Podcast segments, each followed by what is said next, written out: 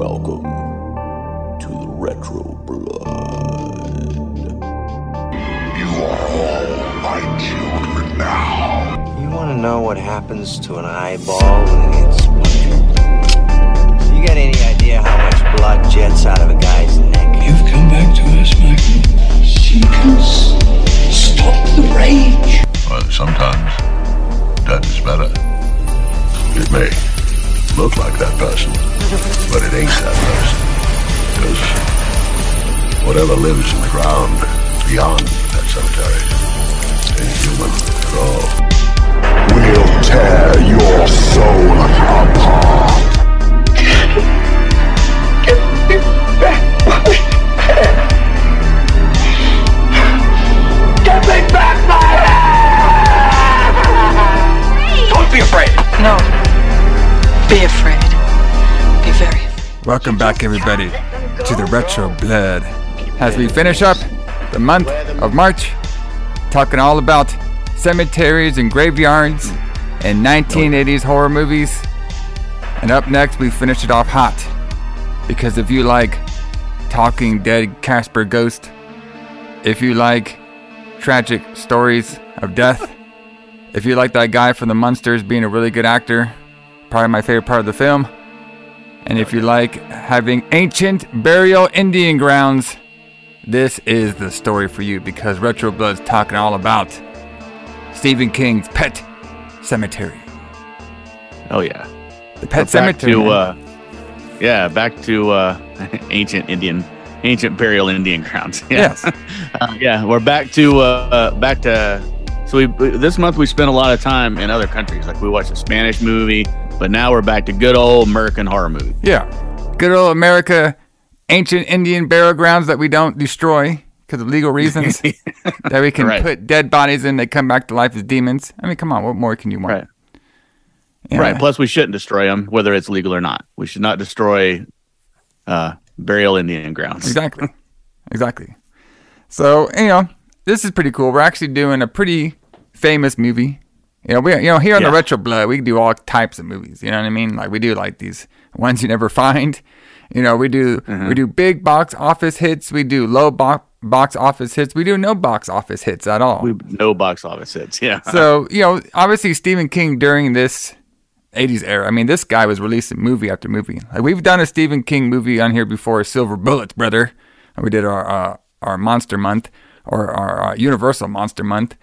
Um, but you know, he has a uh, you know he has a plethora of movies that came out not even in the 80s, not, not only in the 80s but in the 90s as well too, and then beyond. Um, but you know, this one should be pretty interesting of kind of how it got made, and we'll talk about that Yeah. on the uh, who booked this shit. You, but you know, but you know, it. it I was gonna You say, the, uh, go ahead. And I was gonna say, you know, the interesting thing about Stephen King, he was also an author. He wrote books too. Yes. Yeah, I mean that's what Look, his few main people know was. that, but he was he was he was also an author. Yeah. But yeah, people always talk about Stephen King movies, but yeah, they're they're basically just adaptations of books that he Yes. Yeah, I mean that was like his main yeah, gimmick was the- writing the books, and then Yeah. you then from the book we would read the book, and then we would make it onto the to the movie that way. I forgot. I forgot. right. I forgot. John, you're one of those book guys. Like, well, I fucking read the book. Oh boy, wrote. here we Right. I'm a book guy. I'm I'm a book guy. You're like, I, this- I read this book too. so- You watched the film. That didn't happen in the book. I'm like, oh god, I don't give a fuck if it happened in the book. All right, I just want to watch it. so uh, the book guy. So, but uh, this one's this one's fun though. You know, this movie is. I was surprised of how serious the tone was. Because you know a lot of movies that we watch in the '80s and stuff, like they don't. A lot of them don't really have like a very serious tone to them. You know, n- I'm not saying like not none of them did. I'm just saying there's a lot that didn't. You know, most of the time in the '80s, especially this late in the '80s, we're getting those cheesy slashers a lot. You know, just to get a Yeah, buck or two. right. So you know, but this one, the way it was made and the why it was made is is very fascinating. And like I said, we'll get to that on the who booked this shit. Who booked this shit? Um, but you know, you know, obviously Stephen King movies are are more into like the the detail. You know, obviously because they're like we were saying they're they're adapted from books. So when it comes Yeah. to well written and a lot more um, what's it called? Like, pretty much a lot more thought about storyline, like thought about storyline, a lot more detail. Yeah. Um, you can notice that a lot of his the films, and which is cool. He actually, you know, now, I don't think he does it for all his films, but he he did on this one at least, you know, uh, pro- help produce it, you know, to keep it uh, uh, close to the source material. So. But you know, a lot of fans be like, "Well, brother, that wasn't in page fifty-three of the the Pet Sematary. That motherfucker, he didn't do that shit." I'm like, "Oh boy, here we go." We don't we don't know anybody like that though, do we? Yeah, no, no, of course not. anyway, everybody, like on every Retro Blood, if you guys are new here or not, you know, because usually when we do like these like big, big reviews, you know, like the the, the big time hits, you know, the the, the well known horror movies, we usually get a couple of new audience members, which is cool. Everybody, welcome to the Retro Blood. We like to have fun over here on this show. Yeah. Uh, but like what we do on this show, we like to create like a weekend for everybody. Like, what would we be doing during that weekend of this movie being released? You know, we don't just like to talk about the movie, but we also like to talk about, you know, other things that we like, mainly pro wrestling and metal, because that's what me and Allison like. We like the pro wrestling and metal brother. That's what Yeah. we're really into. And we could talk about food if you guys want us to. I mean, I'd probably, but I'd probably be eating uh, Pepsi. Uh, not eating Pepsi. I'd be drinking Pepsi, and I'd be eating a pizza during this film. If you want me to talk about that, I mean, come Okay. on. Like, what's more commercial than Pepsi and fucking Pizza Hut during this time? So you'd probably be chowing down on some of that, I bad boys. but you know, we like this. We like to create a weekend. You know, we're not only going to be going watching Pet Sematary, we're also going to be listening to some metal. We're going to be driving around on our Trans Am, trying to go to some shows. So, Allison, what is mm-hmm. going down with pro wrestling during the release date of Pet Sematary, April twenty first, nineteen eighty nine? What are we doing? What are we watching? So on April 21st, on April 21st, we'd be watching Pet Sematary. But on April 22nd, the next day, the mm. Saturday night, there were two um, pretty, not historic, but pretty, pretty amazing, I would say, WWF shows to go to. Oh, one wow. was a TV taping and one one was a house show. So usually when I do the which show would you rather be at, it's usually a WCW show and a WWF show. yeah, But this is two WWF shows. Of course, I already know what your answer is going to be on this one, and I won't go through every single uh, match on the card just for time, but I will. Uh, I will. I will kind of go through uh, a lot of them. okay, So on April twenty second, nineteen eighty nine, the WWF was doing a, a TV taping in Boston in front of ten thousand people. okay, They were also doing a house show in Philadelphia at the Spectrum in front of 14,000 people, which is odd that there are more people at the house show than at the uh, TV taping. Of course, TV tapings were different then. We've talked about that many times. yeah, You know, TV tapings were just basically to get people in the building. Yeah. Um, so your first show was at the Spectrum. Um, so it started out with Paul Roma, who pinned Boris Zhukov. So I guess that would be a decent opening match. Uh, WWF Women's Champion Rockin' Robin, who was uh, uh, Jake the Snake's sister. yes. Um, she she pinned Judy Martin. okay. Bret Hart Bret Hart versus Curt Hennig Oh, to a time went to a time limit draw. That'd be a great match. That would be good. This is right before um Bret was gonna get pretty. I mean, this is like right before he's gonna be breaking out because I think he broke out, you know, to be like a huge big star around you know 90, 91, Yeah. 92. So this is like him. Yeah, he was like- still. yeah. This is like I was gonna say he's still an undercard guy. yeah, but he's he's working his way up the ranks right here. So Then we had your boy Hercules, who got pinned by Dino Bravo. damn it, he lost. He lost. Bro, I love Hercules, man. Like I know. Like, okay, I don't know. We have to review this sometime. I, so there's like this special. I'll just say it here. There's like this special I wanted to do for the lights out where it's the best of the Ultimate Warrior. Yes, there is. There, there is. There is a thing. Okay, oh there is a thing. What is that about? Five minutes long. I don't know, but it's On the it ha- okay, it has like the Ultimate Warrior's best matches. I was like, there's a fucking thing out there that has what? the, the thing is, we couldn't do for the retro blood because it was released in the '90s. But the opening, I watched it for a little bit. The opening match is, bro, I can't believe this match. It was fucking Hercules versus the Ultimate Warrior in a chain match Wow. bro this match it, it stole my heart i mean it was just posing grabbing the chain barely doing anything i was like this is awesome so i love hercules he just went out there muscle dude you know what i mean growled a little bit had some had some fucking you know, chains on him, jacked as all shit. Yeah. He was great. I loved him.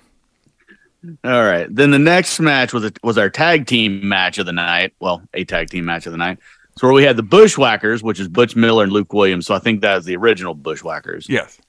Um, and they def- and this, this is not the goofy Bushwhackers. This is the real Bushwhackers. They defeated the uh, Brainbusters, Arn Anderson and Tully Blanchard. Oh, wow. And I bet this match was hard hitting as hell. Yeah, and like uh, the Brainbusters, they were like newly signed at that time to uh, World Wrestling Mm-hmm. they got Federation after watching after walking out of Crockett, brother. Yep. And they, were a great got there. team. I mean, my God, like the, they were managed by Bobby Heenan, which was a great manager for them, and you know, no nonsense. They would be like the uh, the. So the- they would be like the the foundation team. You know what I mean? Like the team that goes out Right. there with other teams and just has fantastic matches. Yeah. The, like FTR. Yeah, pretty much like FTR. Like exactly like, like, the FTR. FTR of their day. Yeah. Pretty pretty much. Um, right. They could have a good match with anybody. Mhm. Um, uh, even even me and you. If me and you were in a tag team Oh, yeah. against FTR, they would lead us to a great match. Pretty much, yeah. I mean, Um, that's how great those guys are. I mean, Exactly. They're not like- that's that's the hallmark of a good wrestler. yeah, and they weren't known to be the most outlandish characters that the WWF had at the time. But that's why you gave them Bobby Heenan. I mean, Exactly. most of the time when you you know the Heenan had his Heenan family, and you know not everybody needed to be with Heenan. Like Rick Rude didn't really need to be with Heenan. Mister Perfect didn't need, need to be it, but it helped. You know what I mean? It just mm-hmm. helped solidify them to get to the next level. But like a team like the Blame Brainbusters, even though I think Tully Blanchard could hold his own when it comes to promos, but the actual style and the way that they did promos was probably in uh, Vince McMahon's mind too southern. You know what I mean? Exactly. So that's why we're gonna put yeah, we're just that, that- like you know he probably liked the foundation how they worked and how the characters were, but he probably didn't like their actual like promo style. So that's probably why he put Bobby Heenan with them because you know Mick, McMahon hated that southern style of wrestling, brother. Yep. So- Yeah. He like he always called it wrestling, which Yeah, is what we called it down here too. Yeah. It's wrestling. Wrestling, brother. Um, so then we're not even to the main event yet. So right before the main event, we have Jake Roberts who defeated Ted DiBiase. I mean, that would have been a decent match. Anything Jake Roberts is in is going to be good. Pretty much, yeah. Um, then you had your main event of your house show in Philadelphia. Now this is a big market, so that's probably why we got this. So your house your house show main event, Randy Savage defeated WWF champion Hulk Hogan Oh, wow. via countout. So he won he won via countout, but you got Hogan versus Savage at a house show, which that's pretty amazing. Pretty amazing. That's a great show, right? That's a great, great show. You know, but you know, during this era, you know, the a lot of like the WWF and wrestling business was gate revenue. You know what I mean? They probably got like a little Yes. bit money from the TV, you know, for exposure, but most of the wrestling through this area was all about, you know, how many butts you can draw in the seats, brother. You know, I mean, Exactly. obviously that changed when they started getting a lot more TV rights. Um, but you know, it's still like a lot of the wrestling style business is still all about the gate.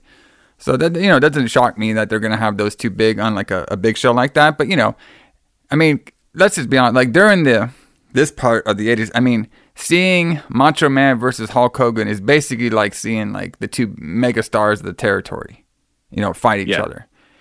Exactly. So I mean, anytime you can see the two megastars, I mean, it, it's gonna be a, you know, a sellout. You know, it's gonna be a, blowout. You know. So, but yeah, I mean, Exactly. that's that show sounds great. I mean, actually, all the matches on there sound great. You know, this this uh, year of the WWF is actually pretty stacked. I mean, they're getting some good talent is, in. They're getting some younger talent in there. Um, you know, we're, we're probably getting a little sick of Hulk Hogan right now. You know what I mean? Like it's not fully sick of Hulk Hogan, but we're but if you're like a diehard wrestling fan, you are kind of like, okay, who do who do who do we got next? Who who's next? You know what I mean? Like we're we're, we're cl- Yeah, and yeah, then we're getting there. The person that we're thinking is next is of course the Ultimate Warrior, and that's what would lead Mm-hmm. up to that Toronto WrestleMania. So it's a very interesting little era right here. So, but what do we got So for that now- TV taping? So the other show here is in Boston, Massachusetts, in front of ten thousand eight hundred people. So this show, so I already know which show you're going to pick. Yeah. And it, and, but but uh, I already know which show you're going to pick. But we'll go through this anyway. So the opening match was Greg Valentine who pinned. Uh, this kind of shocked me actually. So Greg Valentine pinned the Blue Blazer, who is Owen Hart. So I did not know that Owen Hart was doing Blue Blazer this far back. Yes. Um. So he actually, I think he actually came into the E as a Blue Blazer, Right. and then later on he did that tag team with Koko B. Ware, Yeah. which I forgot what they were called, but they had like the the Zuba pants on, and they wrestled in those. And then later after he was done with that, that's when he became like just Owen Hart, you know, Bret Hart's brother, and then became the. Uh, of course, '94 was his breakout year. Yes. Um, but yeah, but I believe he actually came into the E has the blue blazer at first, Okay. and then of course he would All right. adopt that character later on, which Uh, tragically. tragically, yes. Um, so uh, so that would have been a great opening match. Second match of the night, the Barbarian pinned Jim Neidhart. Ooh, I mean So, the not bar bad. Mm-hmm. baron, the Barbarian. Uh, I always liked him. I was always a really big fan of him. I think I talked about this before, but you know, he he he and Meng were like my my favorite Oh, yeah. WCW tag team. I mean, these guys were just they just go out there and they look tough, they work tough, they just beat everybody else, beat everybody down. And Yeah, they uh, were legitimately tough. yeah, exactly. Like there ain't no bullshit over there. Like these guys go in there and they're gonna, you know, fuck you up. So they were they were great. But you know, Barbarian, he was good. You know, he's Yep. more Then- when I think of Barbarian though, you know, I mostly think of Yeah. him and Crockett yes, or. WCW as well too. Like I know he had like a little stint in WWF, but I think most of him has like a, a Crockett wrestler. Right. So then uh, next up we have uh, James's favorite gimmick, the honky tonk man who pinned Hillbilly Jim. Oh, I would have went to the bathroom during that shit. That was that's a bathroom match for sure. I've never been a big fan of Um, the honky tonk man. Like I just didn't get it. I mean, I mean, yeah, the Elvis thing was good, and I, I the only thing I liked was when Jerry Lawler called him his cousin. Yeah.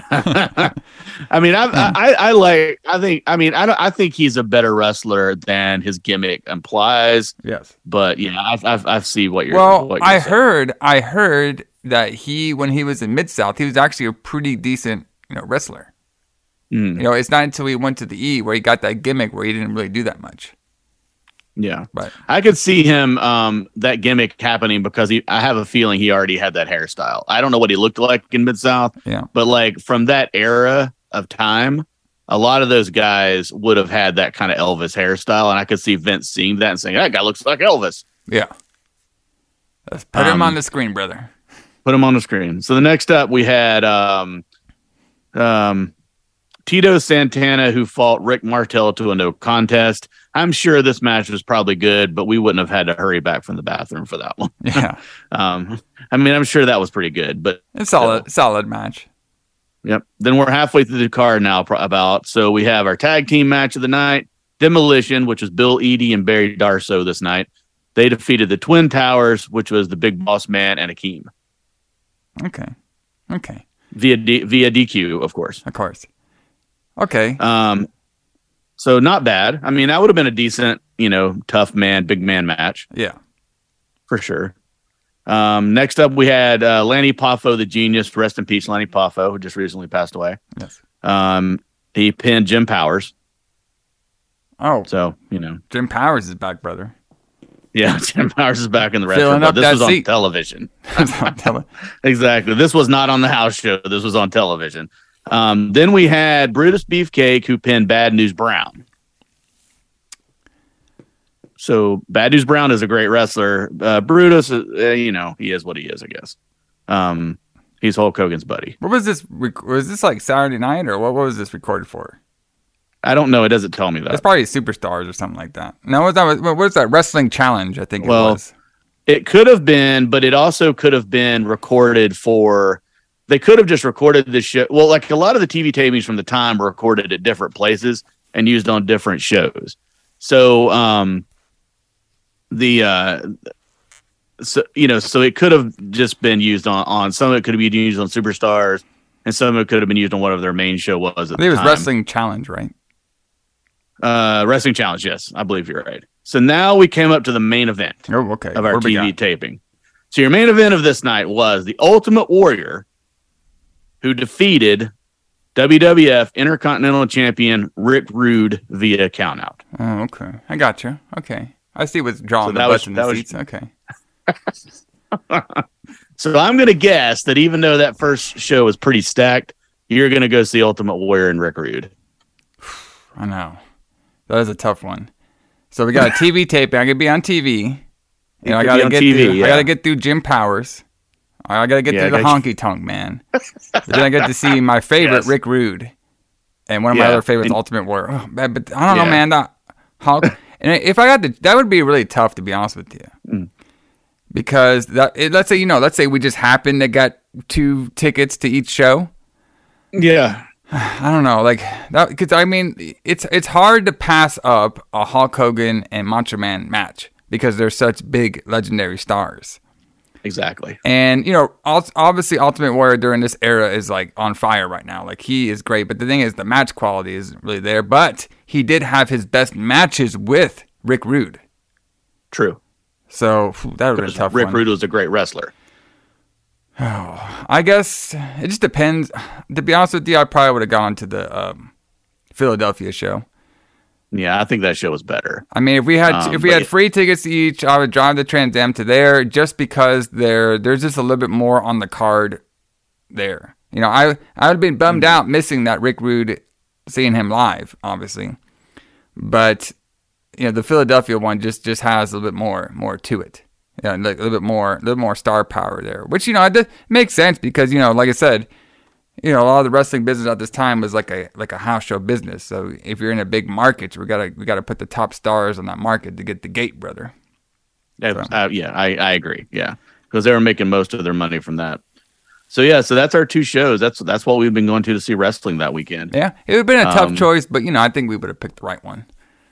Yeah, I agree. So we'd be driving the Trans Am up there, brother, full way. Pepsis, Straight up to Phil- we got some Yeah. Budweisers, like our boy Judd, in the back. Pizza Huts. We got some Pizza Huts on there. We'd be good Mm-hmm. to go.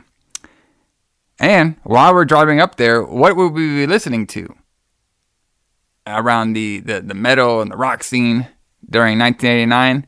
You know, there's a couple like metal albums in there we wanted to talk about, but we have to talk about this band just because it correlates with this movie. Yes. And that's going to be the, the, the punk band. We don't talk a lot about punk bands on here. Every once in a while we do, but this band is very fascinating because they're like one of the most le- legendary bands in the music scene, and that is going to be the the Ramones. Yes. I love the Ramones, so I don't mind talking about the Ramones. Yeah. I thought they're at the Ramones anytime you want to talk about them. I love the Ramones. You know, I'm a big yeah, I'm a big fan of them too, and I'm a fan of them for like different reasons. So Interesting. So I, you know, when I was growing up on my music scene and everything, I, I knew a little bit about the Ramones, but I never went like hardcore into them. You know, listening to all their tracks or nothing like that. Even though I knew Yeah. about, I knew about them. But Right. one of my favorite bands, uh, a lot of my favorite bands are like foreign bands. So I was a big fan of the band, you know, 69 Eyes. I like Type O Negative. I liked, you know, those kind of like goth bands, I guess you would say, like those foreign goth bands that had that, you know, Sure. particular like style. And, you know, when I was doing some of my research about the Ramones, I was like, okay, you can tell the the the inspiration that Ramones did to a lot of like these goth rock bands. I mean, oh, for sure. I mean, it- it- Absolutely. it's no they. They're basically they're ripping everything off. Okay, I mean, which is which is fine. I mean, especially the '69 eyes, just the way they their outfits look and how they how they do photos and stuff. I was like, okay. This is like straight from the Ramones. You know what I mean? Especially uh, what what's the main singer? What's the name? Jimmy. What was his name? Joey. Joey. Joey Ramone. Joey Ramone. Yes, probably people out there they remind this motherfucker didn't know his name. We're gonna rape him over the fact. Ramone. That's fucking great. so so you know obviously he, you know this is the way his style was you could tell that he influenced a ton of like these rock and roll um, party you know goth bands Yes. and stuff and you know to their credit ramones you know i you probably know a little bit more about them than i do earlier years um, but if i'm mistaken like they're like they're kind of like one of the big bands that like kind of revenue kind of like made the punk scene Yeah, I Uh-huh. mean, really, they did. When the Ramones started, there really wasn't punk rock. I mean, in my opinion, the Ramones invented punk rock. There was there was really no no such thing, and I'm sure there's someone out there with a big nose who knows that, you know, that'll tell me that well, in 1971, blah blah blah. But I mean, as far as what we think of as punk rock, that's what the Ramones is. And and I don't think anybody was was really using that term when the Ramones first started. Um, I mean, the Ramones used that term in their early songs, so I mean, people were saying it, but I don't I don't know that what we think of as punk rock had really uh, had really started until uh, until the Ramones because they people always talk about how punk rock started in England in '77, and there's no way that's true. Um, because the Ramones actually tell a story on one of the documentaries where they were like they toured England in 1976, I believe, and uh, five or six, and they were basically um, they basically had nothing. They had no money at all, so they were touring throughout Europe, and they went through England, and like their clothes were basically falling apart, and they kept them held together. Like their t-shirts were like literally like clothes. Used they used like safety pins to pin their t-shirts together to keep them from falling off, and um, so they go back home, and then a year later they go back to England, and everyone is wearing safety pins in their clothes, like it's a fashion statement. Nice. Um, and they were wearing, and they and they thought, you know, that and and the Ramones were doing it because they had to to keep their clothes together. Um, but um, but yeah, in my opinion, the Ramones invented punk rock, and that's a hill I will die on. Um, but yeah, I mean the, the song, but it's not just that. I mean the songs are so good. I mean Dee Ramone, yeah. the bass player who wrote most of their songs, was just such a great fucking songwriter. Yeah. And I mean, which is evidenced by the song they wrote for this movie. Um, but um, but yeah, I mean, he's just such a good songwriter. And and then Joey was just a great singer. And you know, they they were just a great band. They were just so good. I mean, they were nearly perfect, honestly. Yes. You know, style's good, music's good, shows will be fun. Uh, mm-hmm. So, so when it relates to this movie, they they basically they released the album uh, Brain Drain. Brain damage. Brain drain. Yes. Yeah, Brain Drain. They released it on May twenty third, nineteen eighty nine. But on that album, they actually made a track for Pet Sematary called Pet Sematary. Yes. And that one got released around June 1989 as a single. And of course, they released a music video uh, for this um, movie. And we've seen that before. You know, we talked about how on uh, Dream Warriors, you know, one of our old school retro blood uh, reviews of Nightmare oh, on yeah. Elm Street. You know, of course, our, our main guys, Dokken, did that Dream Dokken. Warriors. They did the video for the horror movie. So we've seen this before. And horror movies were where rock bands or metal bands will will do like you know music videos for the movie movies coming out. Uh, but uh, apparently, uh, Stephen King was the uh, the guy who pretty much got the Ramones on board because he was such a big fan of Ramones. Yes, and he uh, not only did he you know Ramones write a song for um, Stephen King for this movie, but um, Stephen King also used uh, one of his one of one of Ramones songs in the movie too. Is like the one where the truck driver was driving. Um, he was yeah, listening to she, the. She uh, is a punk rocker. Yeah, she is a punk rocker song. So yeah. So yeah, but like you know, this music video, I'll probably play it for the uh, Facebook. You know, for all the extras during the uh, Retro Blood Facebook. Um, this video, this music video is pretty fun, um, but mm. it does have like a little, I guess, like a little controversy to it. So, you know, when they released the uh, the the album um, Brain Drain, apparently this is like one of the last albums that the um, that the uh, the Dee Ramone was on. It's like one of the it, last. Yeah, ones. it is the last album he was on. Yeah and it was the first to feature Marky Ramone since his initial firing for the band after 1983's um, The Jungle one. So, so yeah. So, what is it called? Sub- subterranean jungle. Yeah, subterranean jungle.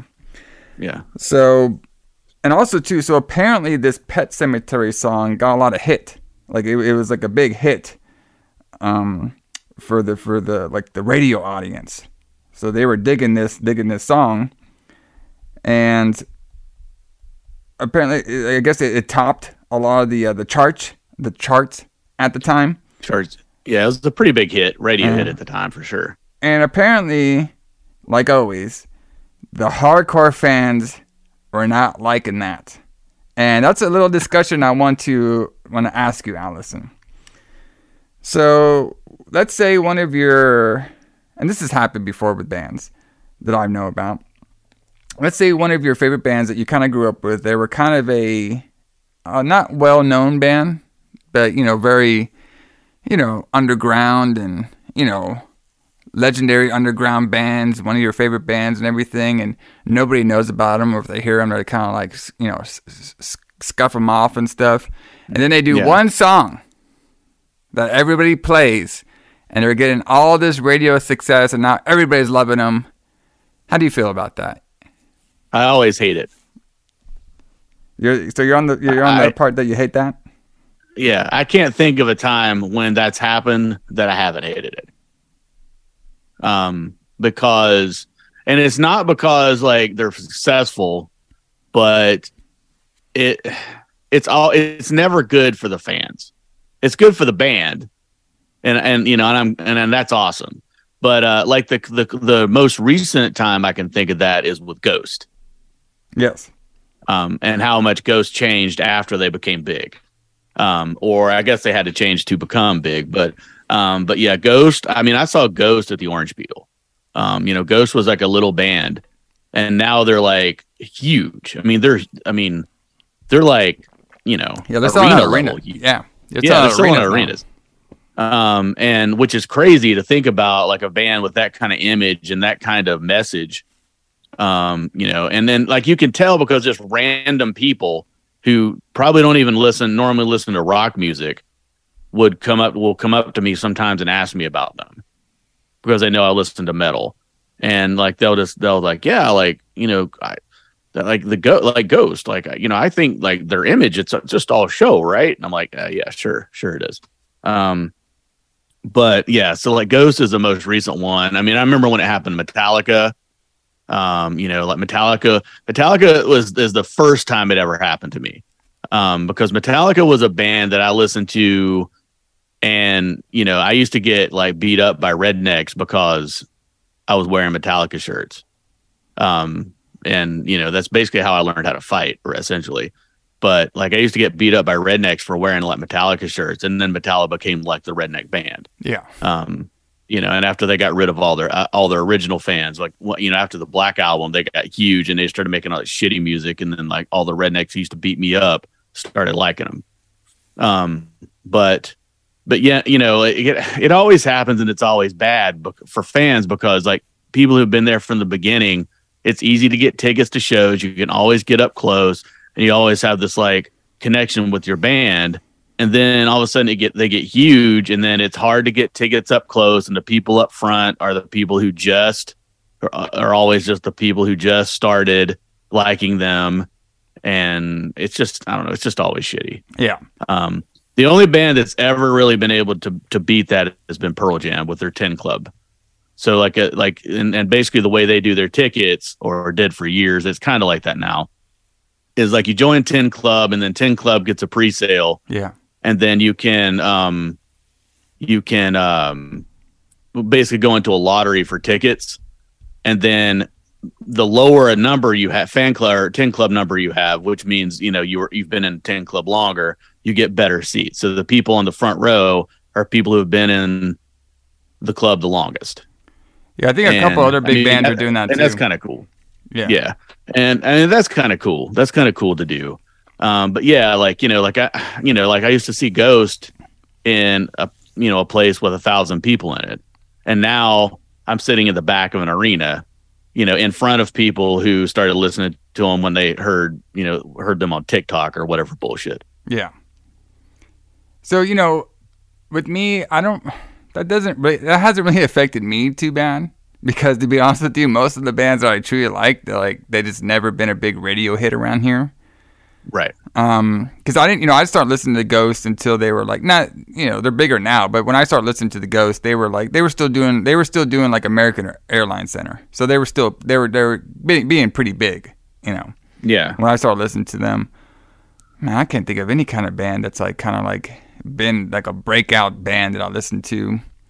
well, Um, it doesn't happen much anymore. Yeah, like most of the most of the bands from like the t- you know the music that we listen to which is mostly metal they don't get big like that anymore. You know what i mean? Like the only other band i can think of other than ghost is mastodon. Oh, like i used yeah. to see i saw Mast- yeah i saw mastodon in the orange peel and i saw them at smaller places than that but now they probably wouldn't even play a show that small yeah, Yeah, I, I Um, can say Mastodon because I know. saw them up up front and close at the Ozzfest, and Yeah, I mean, kind of Lamb of God, I guess. But when I was listening uh, to Lamb of God's a good example. Yeah, yeah, but you know, when I was seeing Lamb of God, they were still like headlining um, some tours. So like you know, like tour festivals and stuff, they were headlining Yeah, some of those. yeah. So they were they were they were big, but they obviously they would get a lot bigger. Um, but I did see them at I did see them at smaller clubs too. yeah. The, they played the Orange Peel a few years ago, but that, that would probably never happen now. I would imagine. So yeah, it just it's pretty interesting how you know certain songs can catch fire and can kind of take a band to the next level. Obviously, it's good for their career, but you know when it comes to like the hardcore fans, it could be a little little tough. You know, especially if you're a big fan, and you want to see them. It just gets that much tougher to uh, to watch them live. But you know that, and also too, you know, with with success can come a lot of uh, a lot of uh, turmoil in the bands as well too. Yes, um, which the Ramones were full of turmoil at this point. Anyway. Yes. So th- I just want to read this before we get into some uh, who booked this shit, and I think this is Okay. pretty interesting when it comes to some of the background of how they uh, created this Pet Sematary song. So, like we said before, King is a huge Ramones fan, and he actually invited the band to his house in Maine. Um, and then they, because they were playing the show, I guess, in New England. Uh, so during the visit, he had D.D. Dee Ramone. He handed him like a copy of the Pet Sematary novel, and I guess the uh, he he read it in the basement, like, and then uh, apparently the story is one hour later, Dee Dee Returned with lyrics to Pet Sematary. So I'm not sure how true all that is, but that's what That story saying. is absolutely not true. yes. I mean, that story doesn't even make sense. So, Yeah. do you think that Dee Ramone could read Pet Sematary in an hour? I mean, it's probably a pretty big book, but Yes, it's it's a very big book. I mean, it's not the big. It's not big for Stephen King, but it's it's a it's a big book. I mean, I got my co- my hardcover copy. maybe he's right a maybe he's a hardcore reader. And I mean, like, yeah, that's- just- that, could that story did not happen. Um, that story did not happen. Um, actually, you can actually look that up, and that Mark E. Ramone wrote that for his his autobiography, and it's an absolute lie. Even Stephen King says it's a lie. okay, Um, they never came to his house. He did meet with them though, yeah, um, and you know, and had dinner with them, but in like 1982, which is before the book came out. Um, but no, basically, they were just hired to write this song. Like Stephen King loved the Ramones, and he's like, I want, I want the Ramones to write a song for my movie, and Dee Dee Ramone would essentially do anything for money, um, because he was like in the throes of his like heroin addiction, I believe, at this point still, and um, he would do anything for money. So he's like, Yep, we'll write a song for this movie. Uh, I mean, you can even tell from like, like uh, the lyrics to the song that he didn't even really know what the movie was about. yeah, Um, but you know, and and apparently the original version was a little bit different. But that guy Daniel Rey, who produced that album, helped them make it into a song that would play on the radio. gotcha. That would be more radio friendly A little more because they considered it a ballad. they considered this a pop ballad. Oh, yeah. Um, but honestly, like honestly, if you really listen to their their the musical output, even from the beginning, I mean, all their songs are real. Dee Dee wrote really good pop songs, and and in fact, when they started, they weren't trying to be like an underground punk rock band or anything like that. They thought they were writing, you know, bubblegum pop songs like they listened to from the '50s and the early '60s. So that's what they, they kind of music they thought they were making. Um, but he's, a, I mean, their songs are really catchy. They're just really good, um, really good pop songs, and they've been ripped off a million times by a million pop punk bands. Pop punk wouldn't exist today if it weren't for the Ramones. Which I mean, you could hate the Ramones for that, I guess, but uh, none of that shit would exist today if it weren't for the Ramones. They they created all that stuff. But yeah, I mean, like, I mean, he's just a great songwriter, and I mean, for them to get some kind of like success from this, I think is great. Yeah. So apparently, I didn't know this, and you got to tell me if this happened or not. So apparently, because you know, Dee is on his way out from the band. Yeah. And according to Marky Ramone, he was actually trying to have an attempt at plans at a hip hop career. Did that ever happen? So that that's true. Yes, that did happen. How is? did he actually make a hip hop album? Yep, there's an album out there. I'm sure that there it's never been pressed again, but it is out there. Wow. I'm about to go. I mean, I, I guarantee it's on the YouTube. It's got to be on the YouTubes. But yeah, he was about to go. He was about to go solo. He wanted to make. He wanted to make. He loved hip hop music. He loved rap music, and that's what he wanted to do because he thought. Because you know, you got to understand that rap music was kind of new to most people at that point. I mean, it had been around for 10 years or more in the underground, but to like it was kind of new to most people. Um, so he was he and he I could see how he would think that was like the new version of punk rock, maybe. Um, but he did make some solo albums that were really, really good. Uh Dee says he never even played on this album. Like he says the bass parts are not him and that he was basically not getting along with any of those guys. Um, and they only made two more albums before they broke up, two more albums with original material. And he wrote songs for all of those, but they were all purchased from him though. Um, so he made several re- pretty good solo albums, and and the Ramones purchased those some songs because obviously he was the main songwriter, and it was hard for them to write songs, really good songs without him. So they bought ram- songs for the rest of their career from him. But uh, but yes, he uh, he did attempt uh, to make a hip hop album. Um, I don't know if it's under his own name though. Or is it a gimmick Um, name? I need to look that up. He might have had a gimmick name for it.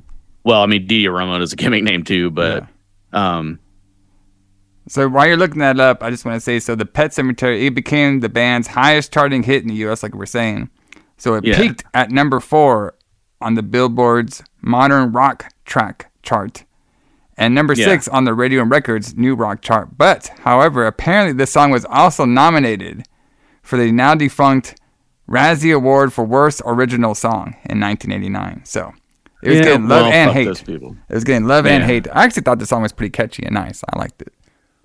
Yeah, I mean, it's, it's a good song. I mean, it's definitely commercial, but just, but only because they slowed it down. Yeah. Um, so yes, so he released his hip hop album under the name Dee Dee King, Oh, I love it. and um, the song I'm thinking of is called Funky Man.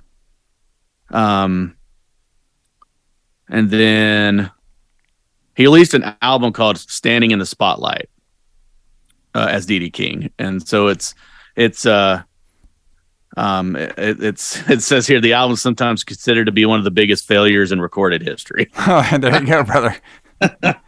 Breaking it in. Um, you gotta do what you yeah, gotta do. I mean, it had it had such classic songs as "Mashed Potato Time," Oh, okay. "Too Much to Drink," yeah, uh, "Commotion in the Ocean," I like it.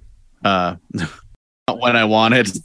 Yeah, so this was, so this was this was- this was probably a lost classic. Yeah, we got everybody. Got to check it out, man. The Dee Dee King. All right. Yeah. I see it right here. Mashed potato time.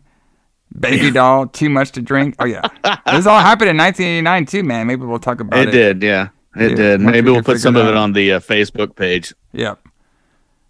Yeah, well, yeah. Let's see if I not only will I do the Pet Sematary video, I'll see if I'll see a like a video from the Dee Dee King himself and play it on the Facebook page. But let's roll along with the uh, who booked this shit.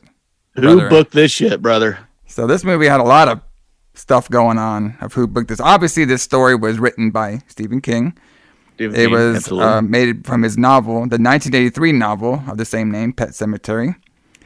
And so this movie went through a couple like changes, like a lot of movies did in the 80s. So I just want to talk a little bit about that. So apparently the film rights were originally sold to George A. Romero. oh, Can you believe what that a great movie that would have been. I know exactly.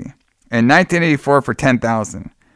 So King had previously declined several other offers for a film, uh, uh, a film made for his from his book. But uh, Romero eventually had to pull out of the production because he was busy making Monkey Shines. Also a great movie. We have to do that one sometime. Hell yeah, we will. So the executive Lindsay loved the finished script and advocated for it to be made at Ambassador uh, Pictures, which we talked about them before, and then at Paramount Pictures after she became vice president of production there in 1985. But she was told each time that there was no more demand for Stephen King films after the after the, the, the, the mass release of a bunch of adaptations from his novels that were released in early 80s. So, you know, like we were saying before, you know, Stephen King was like, you know, he'd make a book, movie, make a book, movie, make a book, movie. I mean, like they were just coming out there like fucking popcorn. All right. Yes, I mean there was a ton of them around this era. So, but apparently it wasn't, it was only during the 1988 Writers Guild of America strike that Paramount reconsidered because the studio was facing a possibility of shortage of new products for their 1989 releases. So and they already had a script for this. Yes, and already had a script made, a script, you know, already put in place. So they took Stephen King's script for Pet Sematary, and it was it was it was already finished and ready to go. So Doran was given the green light to adapt the rights for Paramount and start production. King, who had finally say on the who had final say on the choice of director, met with the studio's first choice of director, Mary Lambert. So she is the one that uh, that uh, got this ball rolling. I thought she did a great job in Yes. this uh, film as well too, and she she's known for doing um, a lot of like horror films as well in her career. Uh, she was in, impressed. Uh, um, she she impressed him with her like her, her the way she was and about how she wanted to keep everything close to the source material, which pretty much you know for a book guy, you know, because you know a lot of times like you know if you're adapting stuff from a book, you got to change certain things to make it flow more like a movie, you know. But she was trying to keep as much stuff as as close to the source material, so she would get picked, and she did. Yeah, I mean, I would say that Stephen King novels are very hard, if not impossible, to adapt into a movie. Yeah, Um, this is one of the easier ones, probably. Um, but they all do the same thing, and and I may or may not talk about this later in the show, but this particular story is particularly personal to me, um, which is one of the reasons I initially did not want to do this movie. Um, but um, it the movie, and this is not a situation where like the book's different, brother. It's just it, like the movie, as with most Stephen King adaptations, has it'll have the uh the um top level story from the book right? It'll have the it'll have like the base level story in the movie but everything that's that all the meaning from the story is gone. So like you don't it doesn't get into what the movie's actually or what the story is actually about. Because like if you ask people what Pet Sematary is about now they'll say it's about a kid who kills people but that's not what that story is about at all. Not what it's really about. You know what i mean? Like what he's trying what the message he's trying to convey. But um but yeah so and this was i feel like this was a really personal story for him too which is why he was so hesitant to let somebody make a movie about it especially after they'd fucked up so many of his other movie uh, his other books. Uh, in recent memory. Yes. So a couple things, you know. So the uh, the original um, layout of the whole film was actually long, so they had to cut it down. Mhm. You can't go past 140, brother. All right, not like nowadays. We Not- got like not- three hour movies no. and shit. yeah So uh, and then they had, they also they also had like an uh, alternative ending where it just shows Rachel coming in, and they cut it. But this one actually showed more. They wanted more of a reshot more of a graphic ending for it as well too. yeah so yeah that's how the book ends if i'm not mistaken Yes. And then a couple of things about some of the casting. Um, you know, the the kid who played Gage, uh, they were very impressed with that three year old kid, Miko Hughes. Um, it felt, it felt, I guess, uh, um, Lambert, she she felt like he was like a natural despite his like young age and stuff, which he did. You know, for a kid actor, did pretty good. You know, he was i think it was great Great, yeah. yeah Uh, and of course, we had the the pro- probably my favorite uh, person on this movie, ac- um, you know, actor wise, um, Fred. Fred was it Fred Gwynne? Gilwin? The Fred who played- Gwynne, yeah. Fred Gwynne, Who yeah, played the- Herman Munster. Who played the Herman Munster brother? Fucking played Judd on this movie. I thought he was fantastic in this movie. Like I He's thought he, so good, dude. That guy is such a good actor. I mean, just great. I mean, he he nailed this part. He was so good in this movie. Like he would play the perfect Southern grandpa. You know, like Mm-hmm. it was great. And like this is when he, when he would freak out too, and he dropped the beer all the time. I loved it. All right. Yes, he is so good. So some of the filming of it, um, so it was shot in Maine. The story was set, and Yeah. King himself wrote the screenplay. Production was based in Ellsworth, and, uh, and auditions held at the Grand Theater, where several hundred locals uh, auditioned to be extras for the small, small spoken roles. King, King himself was very involved in the filming process, consulting with Lambert frequently on her ideas for the story and any deviations from the script she wished to make. So, so that you know, going really hand in hand with everything, like we were saying. Uh, so apparently, the house used for the Creed's home is a private residence near Hancock, while Judd's house across the street was actually a um, fabricated construction around an existing house that was insulated with fireproof material so that the mock-up could be burnt around it. That's interesting. Yeah. The interior of the Creed house was recreated on a sound stage in Ellsworth, while the interior of Judd's house were built inside the Bangor Arsenal. So they're just talking about some other the locations: Mount Hope Cemetery and Bangor for the graveyard scenes, and then Ellsworth Town, which stood in, in for the hospital of the University of Maine, was also our filming grounds. So a lot of filming grounds in Maine that were taken over here. So, and I thought a lot of the scenes, you know, like the, the houses and the road and the cemetery and the the ancient uh, burial ground, Indian burial ground, that was all v- very well shot and very well made. So this is a very Yeah, eye pleasing movie. Yeah, the set looks beautiful. The Pet Sematary set is gorgeous. So a couple things before we get into the full review, brother. Um, obviously the legacy of uh, Pet Sematary. They did release a sequel, Pet Sematary Two. Um, it didn't do as good as Pet Sematary One, like a lot of sequels I've never don't seen do. that. I don't think I've ever seen it either. Um, but you know, I you know, the box office uh, for Pet Sematary is about eighty nine point five million. So, and obviously, you know, I would say it's like the biggest horror movie, but it's definitely one of the most uh, recognized horror movies.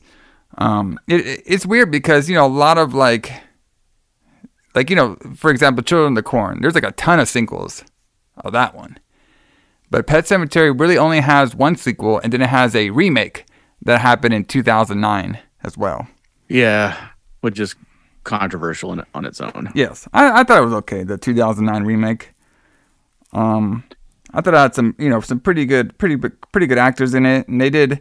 The story is pretty similar. Um, Except they switched the boy and the girl, which Yeah. defeats the whole thing about the story about what the girl, the girl did in the in the this movie and in the book are completely taken out of the the remake for some reason. yes, we're trying to switch it up, and it didn't really work that much, brother. But everybody, let's get into the original Pet Sematary. Let's get into the full review of the Pet Sematary.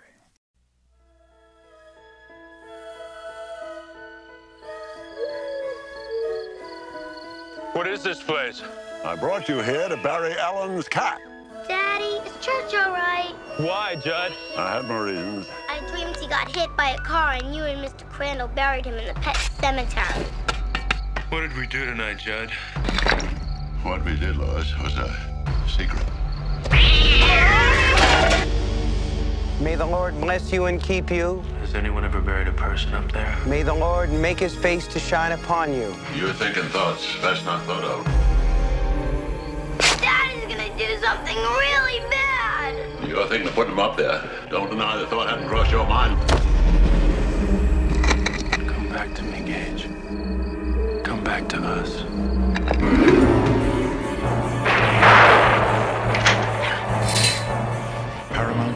Presents Stephen King's all-time best-selling tale of horror. Pet Sematary. All right. So we open it up. We get straight to the business, brother. See a sign that says Pet Sematary, and it's spelled wrong. It's not with a C, it's with an S. Mm-hmm. All right. Remember that. Like a little kid would spell it. Exactly. So we see a couple shots of all the graves, and we have like these kids talking about. Basically, we're seeing like a pet cemetery where we see like a bunch of kid-made uh, tombstones and stuff with the some writings on there. Uh, we he- hear like a little rhyme. The dog lived 20 days. Uh, cost me fifty dollars. I was one of the. he lived for 20 days and it only cost me fifty dollars. And we see uh, a grade that says uh, Hannah, the best dog. And then my favorite was the Biffer, Biffer, a hell of a sniffer. Uh, until he died, he made us richer. 1971 to 1979. So then we just see a bunch of shots of overhead shots of the cemetery, you know, it's kind of showing off the uh, the cemetery. Then we see a fast truck roll by. So you know, I liked about this film they they set up everything pretty great about you know setting setting the scene for everything. So we we know it's there's just like this pet cemetery here. We know there's this road with these trucks that don't stop. They don't go over 55 miles an hour. Yeah. So we see a house is for sale. Then we see a family come up, and we find out that this family is going to be the Creed family. Mm-hmm. A lot different than the uh, the Rocky Creed family, but you know, a little Creed bit fam- different. yeah, Yes, there's a little bit. A little bit different. That could be a good crossover, though. Yeah. Like You know. they could be like, you know, we could have Apollo Creed show Yeah. up in at the pet cemetery. Yeah. Yeah. it's just like And, an uh, alternative universe. His is son Adonis. Yeah, ex- ex- exactly. There you go. So they're there. Um, they just got the house. Uh, their daughter, Ellie, she goes up to the, uh, the little swing set, little tire swing set goes in there. They have a young son named Gage. Gage. Uh, the dad is Louis, and the mom is going to be Rachel. So those are the creeds over there. And, you know, they're all Yeah, talking Gage about the Creed house. sounds like a wrestler's name. It does. It does actually. Gage Creed. He's coming to get you revenge. Um. so there. So we basically see her swinging. At least she's swinging on there. She falls down. She's crying. They they get the uh, young Gage. They they don't pay attention to him, which is a reoccurring theme in this movie. Yes. they leave him alone. they do. the the the Gage he lets their cat Winston Churchill out. Church for short. Church. The cat goes around and Gage is about to go onto the street. So we're, we're, we're foreshadowing what's going to be happening later. And he's about to get run over. But then our good old neighbor, Judd, Judd Crin- Crindall, uh, saves the uh, the young Gage. And you're saying, "Hey, you got I like I liked his voice on here. Like, gotta watch out for that great, road now. yeah. that road now. Yeah, you gotta be careful that, uh, road now. That uh, n- uh, upper New England accent. Yeah. Kind of. Yeah. You gotta watch out for that road now. It's like, and then there's talk about, you know, uh, it's welcoming him. He, he introduces himself. He's just telling everybody to kind of watch out for that road. It could be a very dangerous road. And eventually, the, they all meet, and Rachel brings the kids back in. And then Judd's saying, "Hey, it's good to have, you know, people move in this house. It's been too long since we had people live in this house over here." and they kind of ask a little bit about, um, "Hey, what was that little pathway down there?" He's like, "Oh, that's a good story. I'll have to tell you sometime. Yeah, we'll go down there and I'll tell you that story."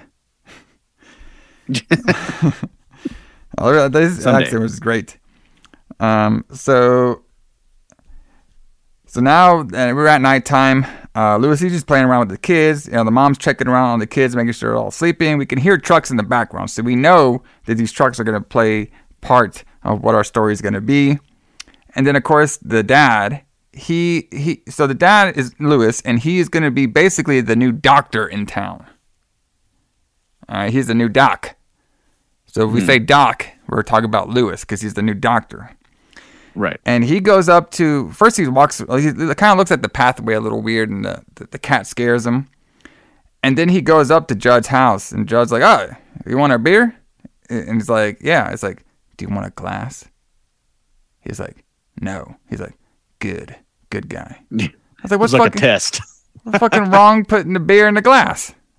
Because because Judd's saying that only pansies drink beer out of, gla- That's out of, basically beer what out of saying. glasses. And I was like, you "Fuck, don't need bruh." a you don't need a glass. Just drink it out of the bottle. I'd have been like, "Fuck!" I would Pansy. I would have fucking failed that test.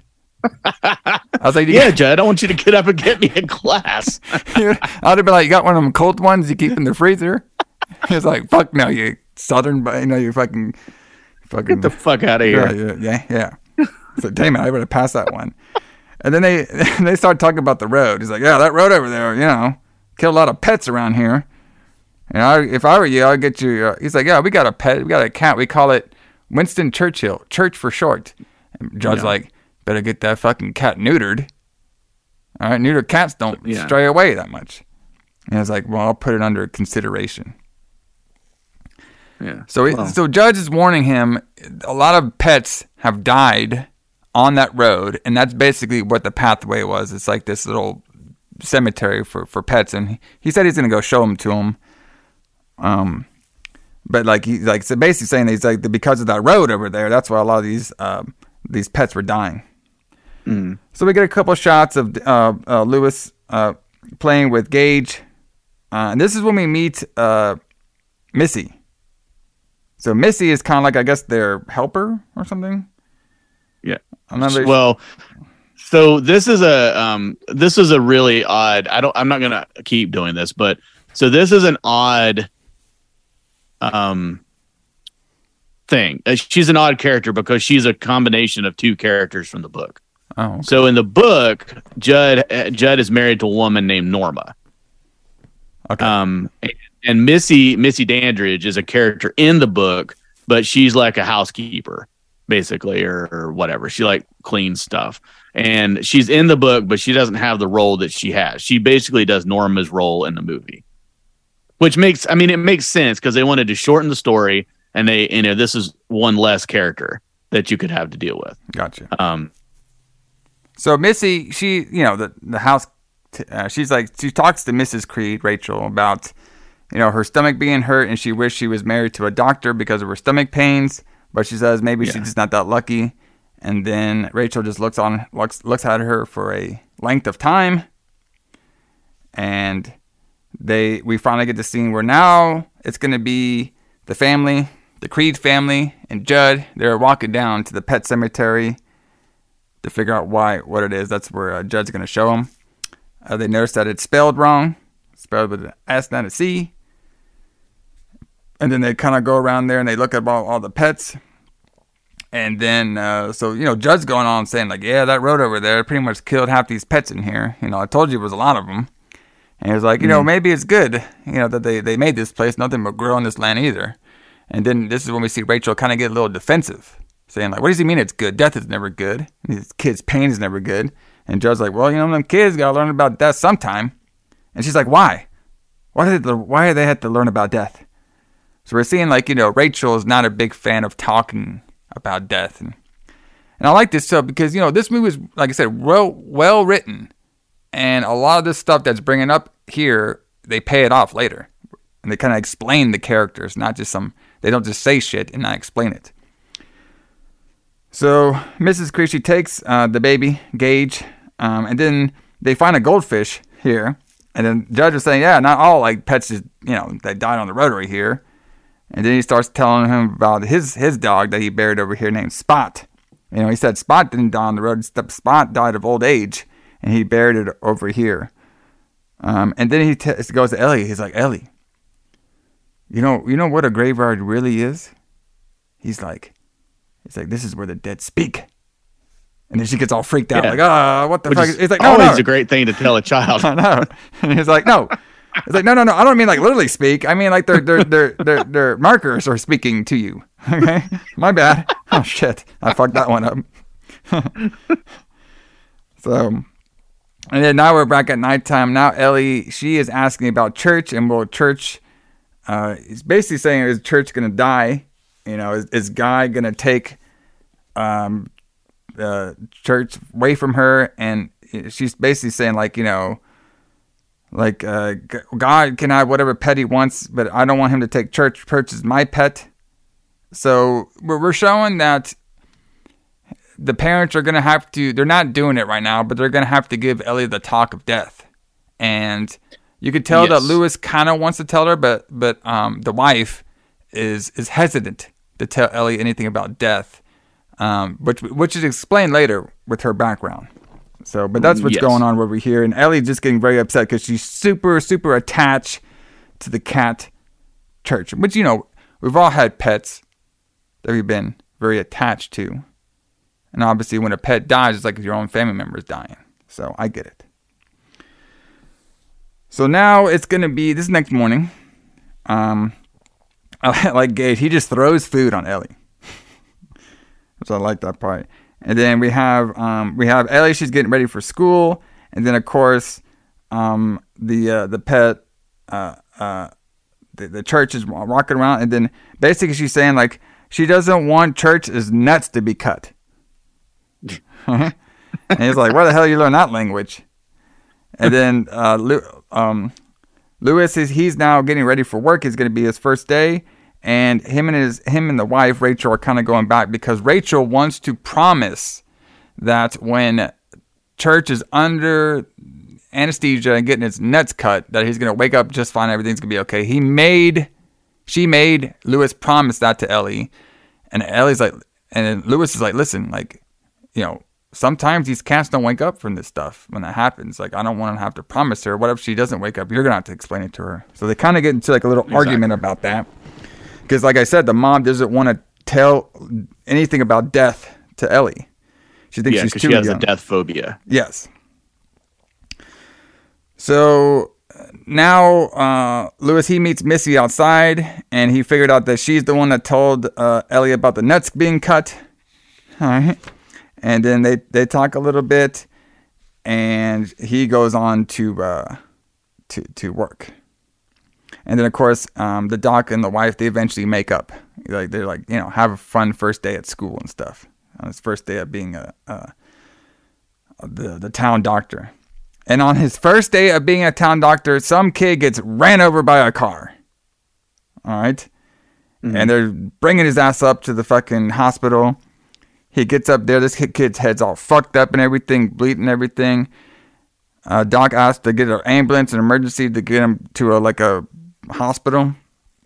I guess like maybe Doc's like I think Louis might be like the just he's either like the school's doctor or he's like the town doctor, but they you know, this guy since he has such big trauma in the head needs to go on to a bigger hospital. Yeah. And of course, you know, then Well, he- oh, go yeah. ahead. I was gonna say, well, I mean, he's an adult. He's not like a child. Oh The no, he's not like a kid, hit. but he's like a teenager. Uh, yeah, okay, I guess so. I mean, he could probably pass for like 18, 19. Okay. You know what I mean? Because he was with a bunch of like kids that helped him over there. So this guy, so Louis, fig, you know, realizes that this kid is dead now. You know, and he's like, "Damn it! I told Rachel nothing but a sprain."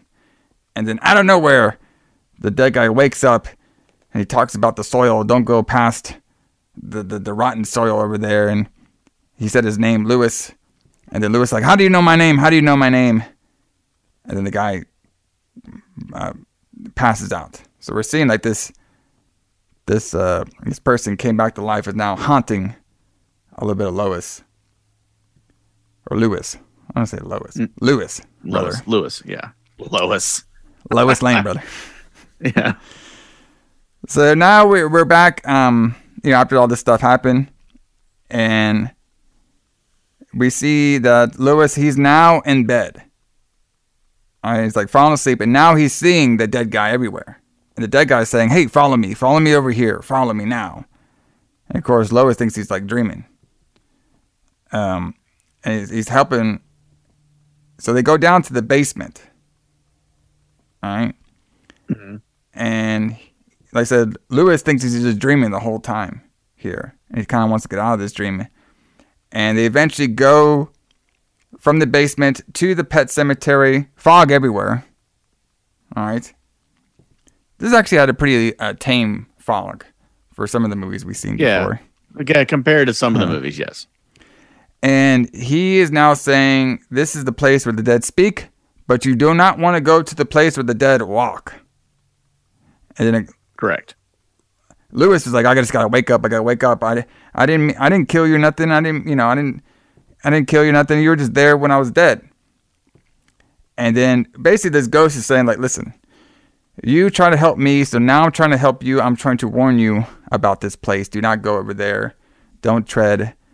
And then, of course, then Louis wakes up, thinks it all was a dream, but he did have some mud on his feet. So now he's back at his office and he figures out that ghost or that guy who's haunting him. His name is Victor Pascow. Pascow, yes. And that's the guy who died who's now I bas- he's basically like the Casper of our of our film. Right? Well, The friendly yeah. ghost. The friendly ghost brother. So now the Creed family is getting ready for Thanksgiving. And apparently they are going back to Chicago because that's where Rachel's family is from. I guess that's where they all moved from, is basically Chicago. And they're going to go visit uh, Rachel's family up there. Um, but uh, the, the Ellie is worried. She's worried about uh, the church being okay. Mhm. And you know she's just worried about going on, and then she's basically like saying, "Take care of my cat," and you know, and uh, Louis is saying, "Don't worry, everything will be fine," because Louis he he doesn't necessarily get along a lot with Rachel's family, so he's gonna come No, up they there. hate him. Yeah, they hate. Yeah, he's he's basically gonna come up there a little later. So And then there's um actually in the book um there there's like a like obviously the book the book takes longer. The book this whole movie takes place over one weekend essentially in the in the movie, but in the book it takes a whole year. But um but you find out that Louis I mean um uh her family um actually tried to pay him to not marry her wow. and that's why he doesn't want to go there. It's not because they don't really like him. It's well, it is because they don't like him, but it's not just because they don't get along. But they tried to pay him not to marry her. Damn. Not did did they explain why? Uh, because in this movie, I didn't really get why.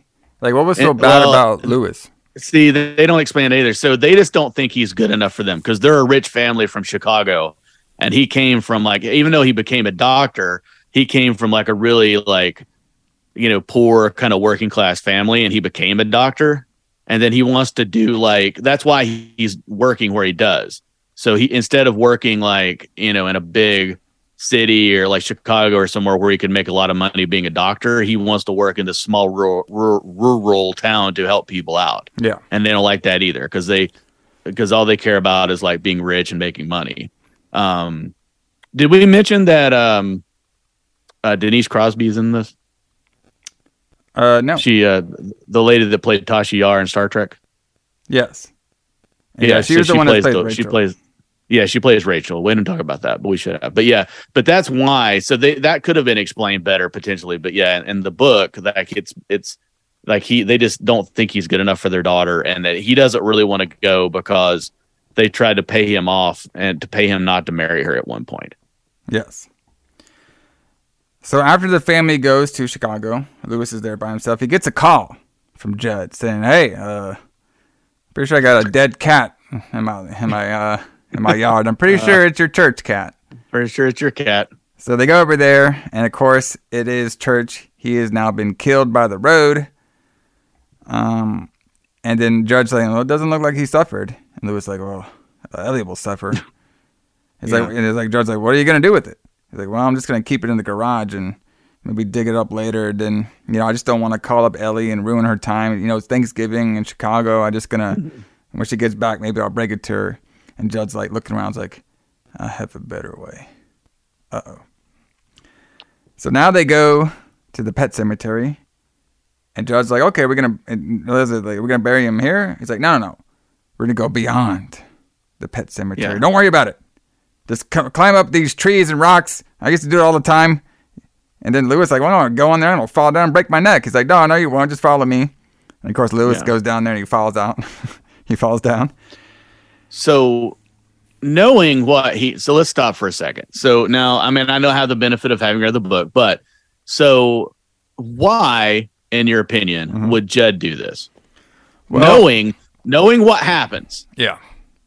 you know, knowing what happened to his dog, why why would he why would he uh, why Well, would he do this? We're jumping a little bit ahead, but We oh that's true. I'm jumping way ahead, but I'm just asking you why he would he would immediately tell him about the uh well, he about the pet cemetery. he he basically made a error in judgment. That that's basically what he was saying. I guess he was he was trying to be like a, a nice old fr- um, grandpa, basically, to these kids. Yeah. Even though he just met him, everything, and I guess he couldn't stand the fact of having another upset kid. So maybe he just thought, okay, maybe if we bury this cat in this Indian burial ground, the cat will come back fine. But it didn't work. Okay. I guess I guess so. But in the book it's because um his wife Norma has a heart attack and Judd saves her life. Uh, not Judd, uh Louis. Louis saves her life. So Okay. he's trying to repay Louis Gotcha. in some way for this and he's like I guess he's hoping it'll work this time. Yeah. So you know, in this one, is basically he just made a uh, error of judgment. Yeah. So at first, and I don't know about so this. At first, though, he seemed like he was like in on it. Of how they made him seem like he like he was like maybe he was in on it and he wanted to create demons and stuff. Like he was gonna be like the bad guy.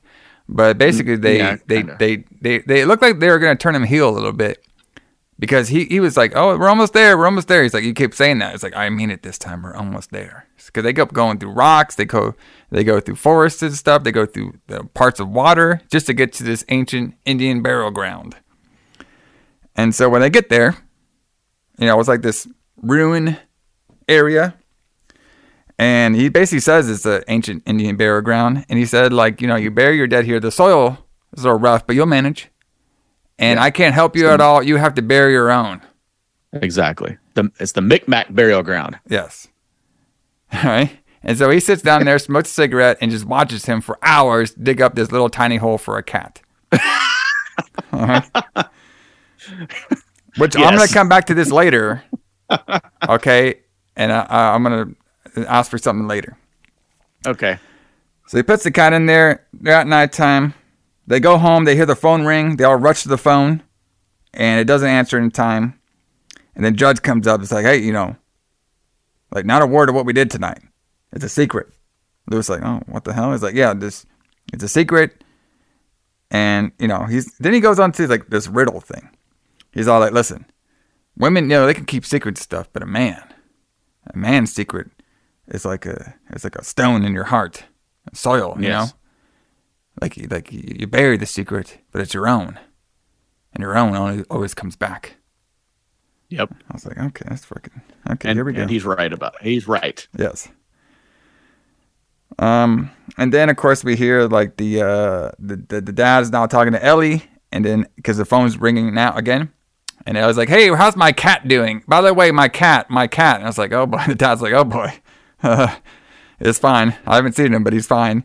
And then uh, the Gage is on there saying, "I love you, I love you," but the dad's kind of like in a trance of like, what kind of like, what did he just do? You know, like, so basically, you know, the the heart of the story is they Louis and Rachel don't have the they don't have they they they just don't want to tell Ellie about this death. You know, they're just gonna feel too bad, and they just don't Which feel like she's old. Yeah, yeah, it was understandable. Which you know, this is like a real life situation. You know, when you're young, you have a young child that's really attached to something like a pet and stuff, and it dies. It's hard to tell that child, you know, hey, you know, your, your pet died and stuff, and like you know, it's it, they take it to, to heart. You know, I mean, so all this is like real life, like hard stuff um, to cope which I, that's why I really like the tone of the movie when it comes to that, the, the very serious nature of the film.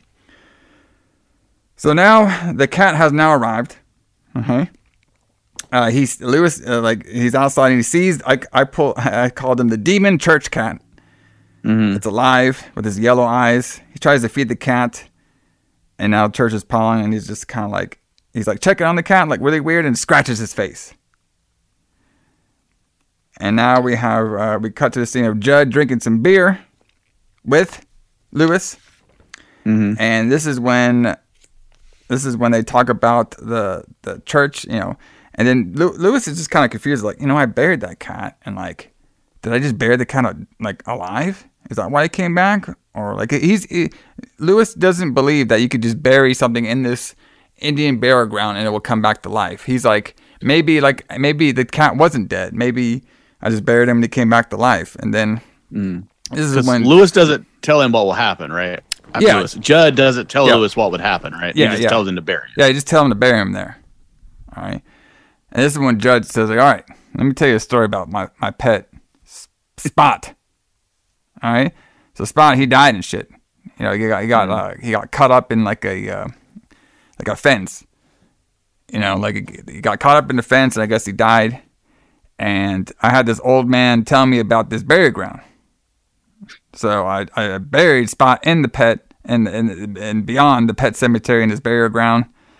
And when he came back, he just wasn't the same. He was just different.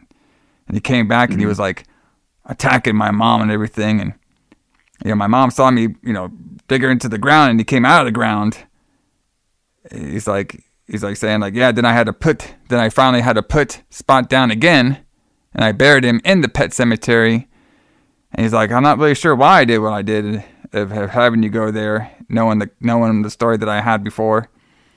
He's like, I basically, I just wasn't ready to, you know, uh, maybe I just wasn't ready for the, for let your daughter know what death is, what really is. Yeah. So But basically, since an old man did the Yeah. same thing to me, Yeah. then I have to do the same thing to another child. yes. So basically, like the big tone of Judd's character was he just made an error in judgment where he didn't want to see this this girl and this family. He's, to be honest with you, like some of it kind of makes sense. So you, we could tell that maybe this Judd guy was lonely. You know what I mean? Yeah. Because he was living by himself on this road. Nobody's around. And he said people wasn't living in a house for a long time. So maybe he finally got a, a, a, a decent family that he's getting along with, with these kids that he's getting along with. And he was just trying to help out the family.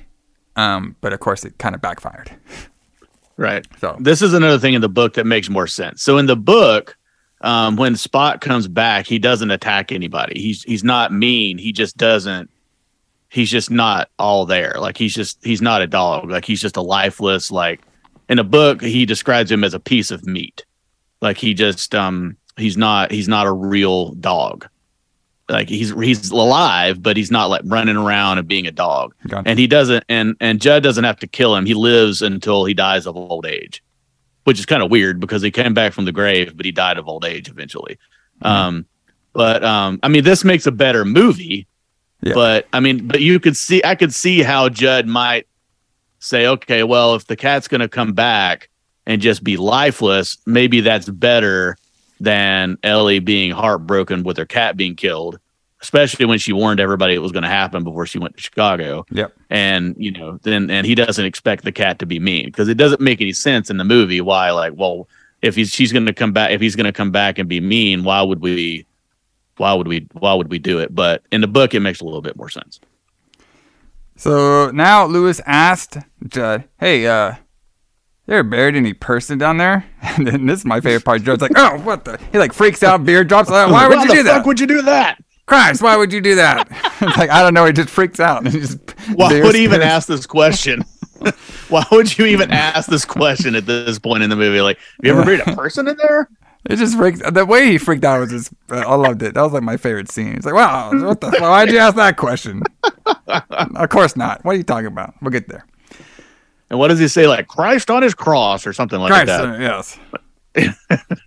so now Louis is taking a bath, and then the dead church demon cat throws a rat in the bath, and they start fighting each Mhm. other, which I thought was funny. So now we have the family back in Chicago. Um, this is when they're calling. Um, they're calling Louis. He, Ellie is asking again, "Is church all right?" She had a dream about the the the cat getting hit by a car, and that and then that that uh, that uh, Louis buried him in the pet cemetery. And it's like, how the hell is she seeing all this shit? um, and then of course the dad's saying, "Oh, I, the church is okay. I just still, I just you know haven't seen him around lately." So this is a weird scene. So now we see Missy. She's writing a suicide note, which I didn't really get to read what it said because it was like in a really hard to see cursive, and then she just hangs herself. So what's the what's the story with this? Was there like a story of this in the book or something? Nope, this is not in the book. Okay. And not that I remember. This does not happen in the book. Um, I'm pretty sure Missy survives the entire story. She's just a she's just a side character in the story, in the book. She she's just like she's just a character that interacts with the family. She doesn't really have a major part in the in the book. Um, but like in this story, she's like an she's like a uh, a, a, a, a cross between Norma, who was Judd's wife, and um and this Missy character. But yeah, in the in the movie, I mean, other than she talks about how her stomach pains are a problem, um, uh, it you know, other than that she talks about her stomach pains getting to her, there's no real reason for her to kill herself, but she does in the book. I mean, the only thing I Um, can Norma Norma eventually dies, gets sicker and dies in, in the book, but it has nothing to do with the main story. I mean, the only reason I could think that they had this was they, like I said, they gave her hints of her stomach hurting and then her being very depressed about not having any kind of husband. So maybe all that kind of trickled, and that's why she eventually took her Yeah. life. And then, of course, um, this also led to um, Rachel, you know, being a little uncomfortable and sick because she's not comfortable with death. So maybe they they probably added that in to kind of like um, uh, steer us into the motion of why Rachel is not uh, a fan of death. Yes. Um, but- Um, go ahead. No, I was going to say, and also, um, I, I- um, I don't think in the book, I don't think Church attacks anybody in the book either. I think Church just comes back and he's just weird. Gotcha. He's like this weird, creepy cat. I don't think he actually attacks anybody. Yeah, so the, these every time they the, the demons come back in this um this story, they they attack everybody. So so now we're at the uh the burial for Missy, and we we have none other than Stephen King being a pastor and and lowering Missy into the ground. So I thought that was a cool little cameo that he did.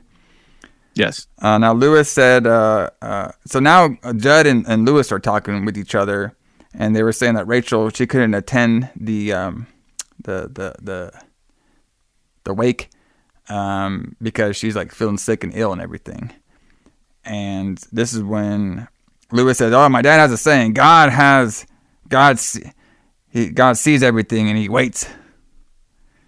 Yes. And then um, the Judd's like, "Okay, how's that cat? How's your cat doing?" And Louis like, "That's not my cat. It's Ellie's cat." He's like, "It's your cat now." Your cat now. It's your cat now. So now, now we're gonna have more scenes of Ellie. She's we're back at the house, Mm-hmm. and Ellie is now asking if Missy is going to heaven. So, and of course, Rachel looks uncomfortable during all this, and they they, they basically talk about you know so he's having a, a talk with her about what happens when people dies, and then Louis gives basically a story where he thinks people like move on, like they just move on to like a different chapter. Mm-hmm. And then mo- the mom is, is basically she gets like scared, scared off, and so ba- so now we get a scene of Rachel and, and, and Louis talking to each other, and this is when um, Rachel's basically apologizing a lot because she's not t- comfortable of doing the death talk, and there's Yeah. reasons be- because of it. So she gives us this whole story about her sister Yes. um, that had a bad um, she had like a spinal problem. Yeah. She had spinal meningitis. Yes. And she the family would leave a young eight eight year old Rachel to tend to her, to feed her and stuff. And has an eight year old kid, she she she hated going in there because um, her sister would scare her all the time. Mm-hmm. And she just kind of wanted her sister to die because of all the pain that she was going through and being scared of her sister. Like, because her sister, you know, obviously was had that disease on her, and eventually that disease made her go insane. Mm. And there was one Yeah. time that she was left alone at the house while the parents were out, leaving her alone to babysit her at eight years old to her mentally insane sister who was deadly ill and kept in the back room, you know, hidden from hidden from the family. And when she was there trying to feed her one day, it looked like the sister was going to choke or was choking herself. And she thought like, oh crap, like the, the family's gonna think I killed her, like I, I, I choked her and stuff. And eventually, the the sister, the sister with the back uh, disease choked herself out. And Rachel ran out of there screaming because she saw her deranged sister that she had to go feed all the time just kill herself in front of her. And everybody thought that she was like crying about it, but she was really laughing because the pain of her dying, you know, was uh wa- was was a relief to her. So ever since then, you know, she's been very like weird about death. And Yeah. you know, and then this is when Louis is like, yeah, the you, the trauma should never have been happening. Your your family should have never left you at eight years old with your you know mentally insane sister who had that medical disease. Which I mean, he's right. I mean, they should probably He's right. Yeah, he's done that. So So one thing I wanted to mention about this scene is this scene is one of the reasons that I don't watch this movie, and I don't think I've seen it since. I don't know if I've seen it since the movie came out originally. So on this show, we've talked about all kinds of horrendous things, horrible, horrible scenes that we've watched of gore, of people. You know, in City of the Living Dead, we watched uh, a woman regurgitate her intestines. We watched all these Italian horror movies with their eye gouging scenes. We've watched all these terrible things, and none of that shit bothers me. But this scares the shit out of me. Yeah. and I don't know why, but it just it's just it's it's it just terrifies me. Like this shit is just fucking scary. Yeah. Um, and they did a really good job of this in the movie and making it really scary. Um, Well, you know, yeah, because know- it's a real disease. That's why. it, yeah, it's, it could really happen, right? Like I could get spinal meningitis, and that could happen to me. um, Yeah. I guess. And then like Um, what? And then what if you have like a, a you know a family that leaves you as a young kid, you know, Mhm. taking care of a sibling that you fear. Yeah. You know, that's going to create a lot of a lot of trauma with you. Exactly, exactly, exactly. So But you yeah, this is terrifying. which is you know which which I like about this story because they use a lot of real things in life that can scare and traumatize somebody. Yes. So that's why this story is like so great when it comes to the, the deeper meaning of it. Right. So after we get the, that story, uh, we see a you know we're showing more trucks running around the uh, on the road, and we're having the whole Creed family and Judd. They are now flying the kite, brother. All right. Excuse me. Now we have the uh, truck driver. He's listening to that Ramon song that we talked about earlier. And he's like going quick. Like he's really into this song, brother. All right. So now we have Gage. He is flying the kite. And Ellie wants to fly the kite. And she's getting mad about it. And they're like, oh, yeah, don't worry about it. You know, she eventually says some cuss word too, which is funny. Mm-hmm. And now the Gage is now flying the kite, but now again, Louis is now distracted by Ellie because she is complaining about doing the, the kite, and that kite is like kind of flying away. And then Gage is running after the kite, and then it was Judd who sees Gage. It's like, it's like Louis, don't let him go on the road. And, uh-uh. and they're like, oh fuck, we didn't mean, pay it- attention to this kid again, and they run after him. It shouldn't be funny, but it is because they just continually don't not pay attention to the little kid. Yeah, which you have to at that age. I mean, they fucking get around course. everywhere. Of course. So the kid is basically on the road, and then Louis doesn't. He falls down, and of course we had that big scene of the truck hitting the kid, which is, you know, shocking. I mean, and Stephen King, he's known to do this. You know, he did that in It. He did that in this movie, uh, where we use like a little kid's death, and we kind of like build our plot around that. Um, so now we're at the. Uh, now this is when this movie gets kind of like you know, gets serious. You know, I mean, it wasn't before, but now it's getting to like the uncomfortable levels. So, Yes. and I thought this scene was like crazy. So, you know, Louis is looking around, photos of all Gage and everything. Obviously, he's upset. Uh, Judd's trying to talk to Louis a little bit. And it's like, hey, you know, you know, we we, we gotta like kind of like take care of Ellie a little bit. You know, you start talking to your daughter. You know, Ellie comes in. She doesn't want to sleep in the same room as um as Rachel because she keeps moving around. Judd's sees a picture in uh, her hand. It's a it's of her engaged, you know, and uh, uh, her bringing engaged in that little um, what do you call the things? Wheels, something, Uh. a bucket, whatever. so and then I'm um, trying to think of what you're talking about. the, the bucket, little, sure. the little, you know, it has wheels on it. You can haul them around in there. Can't believe I forgot what this is. a stroller? A Stroller, yeah. Okay, all right. A bucket. All right, very good. A bucket with wheels, brother. that's that's awesome. That's what that's what it should be called. Yeah. It's a bucket with wheels like structure. Okay. and then this is when um Judd's telling like, hey, your little girl needs you and stuff. And and and he then Louis you could tell Judd's like, you know, trying to be like the the grandpa of everybody, you know, trying to like help take care of everybody. So now we're at this is this fucked up scene right here. So we're at mm-hmm. Gage's funeral. All right. And we have Rachel's dad, Irwin, mm-hmm. fucking going up to fucking Louis and telling him off. I knew this was gonna happen. I fucking knew it. You fucking you didn't pay attention to your kid at once. I knew that shit was gonna happen. You're just a child killer. He starts attacking his ass, punching his ass. And then Irwin, he pushes him a little bit, falls on the fucking kid. Uh, Gage is co- coughing. Coffin pops up a little bit. Louis is about to go Yeah. beat his ass, but some family member uh, calms him down. So it's just a very chaotic scene at the at the at the at the wake again. And then now uh, now Louis is uh, putting Ellie Ellie to bed.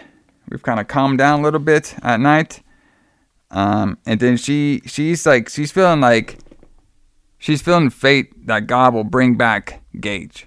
Like she starts talking to all this stuff about like you know she she she thinks Gage is gonna come back. Um, because you know they really haven't had the the the full death talk with her yet. So so now so uh Louis goes into the room. Rachel, the cat's there. The cat's all sleeping near the wife and is getting all pissy now. The cat was, so they left. So now, Ju- uh, so Judd is in his house, Mhm. and uh, he said uh, so so after you know so so basically Louis tries to go to the to the bed with Rachel, but then the cat's in there and he's like, "Fuck this! I'm gonna go downstairs." So Judd Yeah. now enters the house and Louis is downstairs, and then Judd's basically saying like, "Listen, um, you know, I'm sorry you had to bury, but you know, you got to bury the kid," and he feels like it's his fault that the kid died. And the reason he feels that way is because he showed him the the gravesite. And then he um he he says like listen, I gotta tell you the story. He's like I Tell you another story. I gotta tell you another story. I wasn't very truthful with you when you asked did they ever bury a person in that ancient burial Indian ground. It actually did happen. It happened after the Second World War. There's a man named Timmy Betterin. Bateman, Timmy Bateman. Yeah, t- yeah, Timmy Bateman. And his father, he came back from the war and he was like dead, basically. So the father, Yeah. go ahead. He was killed in the war. Yes. Yes. And he, the father got the body and he buried him in the that uh, that cemetery over there. And then what came back, you know, it wasn't him. You might think it, it's him. He might look like him, but it's not him. It's somebody else. And while he's saying this, we could see like Yeah.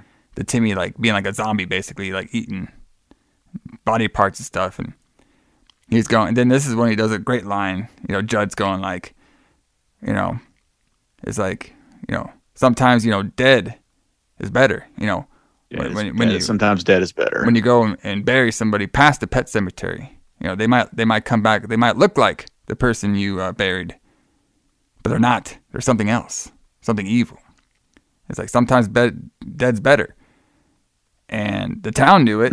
Uh, uh, Timmy's dad knew it, or Timmy's dad, uh, Timmy's mother knew it when when they she, she saw him walk up to the house. She freaked out, and then she called us, and we knew this was an abomination. So we went to his house to take care of the problem, and then you can like you can see them a young Judd going up to the house and telling the, the dad to get out of there. And I saw his son. And then of course the dad was like, "No, this is my son. This is my son. We can't, you know, you can't take him." And then they fucking just pour gasoline in the fucking house and just burn the shit down. Mm-hmm. So, and he said, like, you know, like I said, you know, sometimes dead is better. I know what you're thinking. All right. But I wouldn't do that. All right. Let's keep the dead, you know, better. And like, he's basically blaming himself, like, you know, I, and he's telling him story this because he's like, the reason this is happening is because I showed you the power. And that's why I feel responsible, you know, for, for your son's death. Mhm. But don't do this. But don't do this. And of course, like I know you're thinking about that, but don't do it.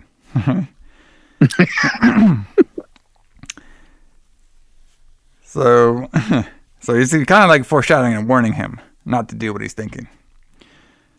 So now, after after he got telling that story, apparently um, Ellie and Rachel, they're going to be going with um, Rachel's parents back to Chicago for a couple days. And uh, Louis is going to stay and he's going to be coming to them in three days to kind of like unwind from this situation. And this is when um, Ellie, she doesn't want uh, the to, to go. She wants to stay with her dad because she thinks the dad's going to do something bad.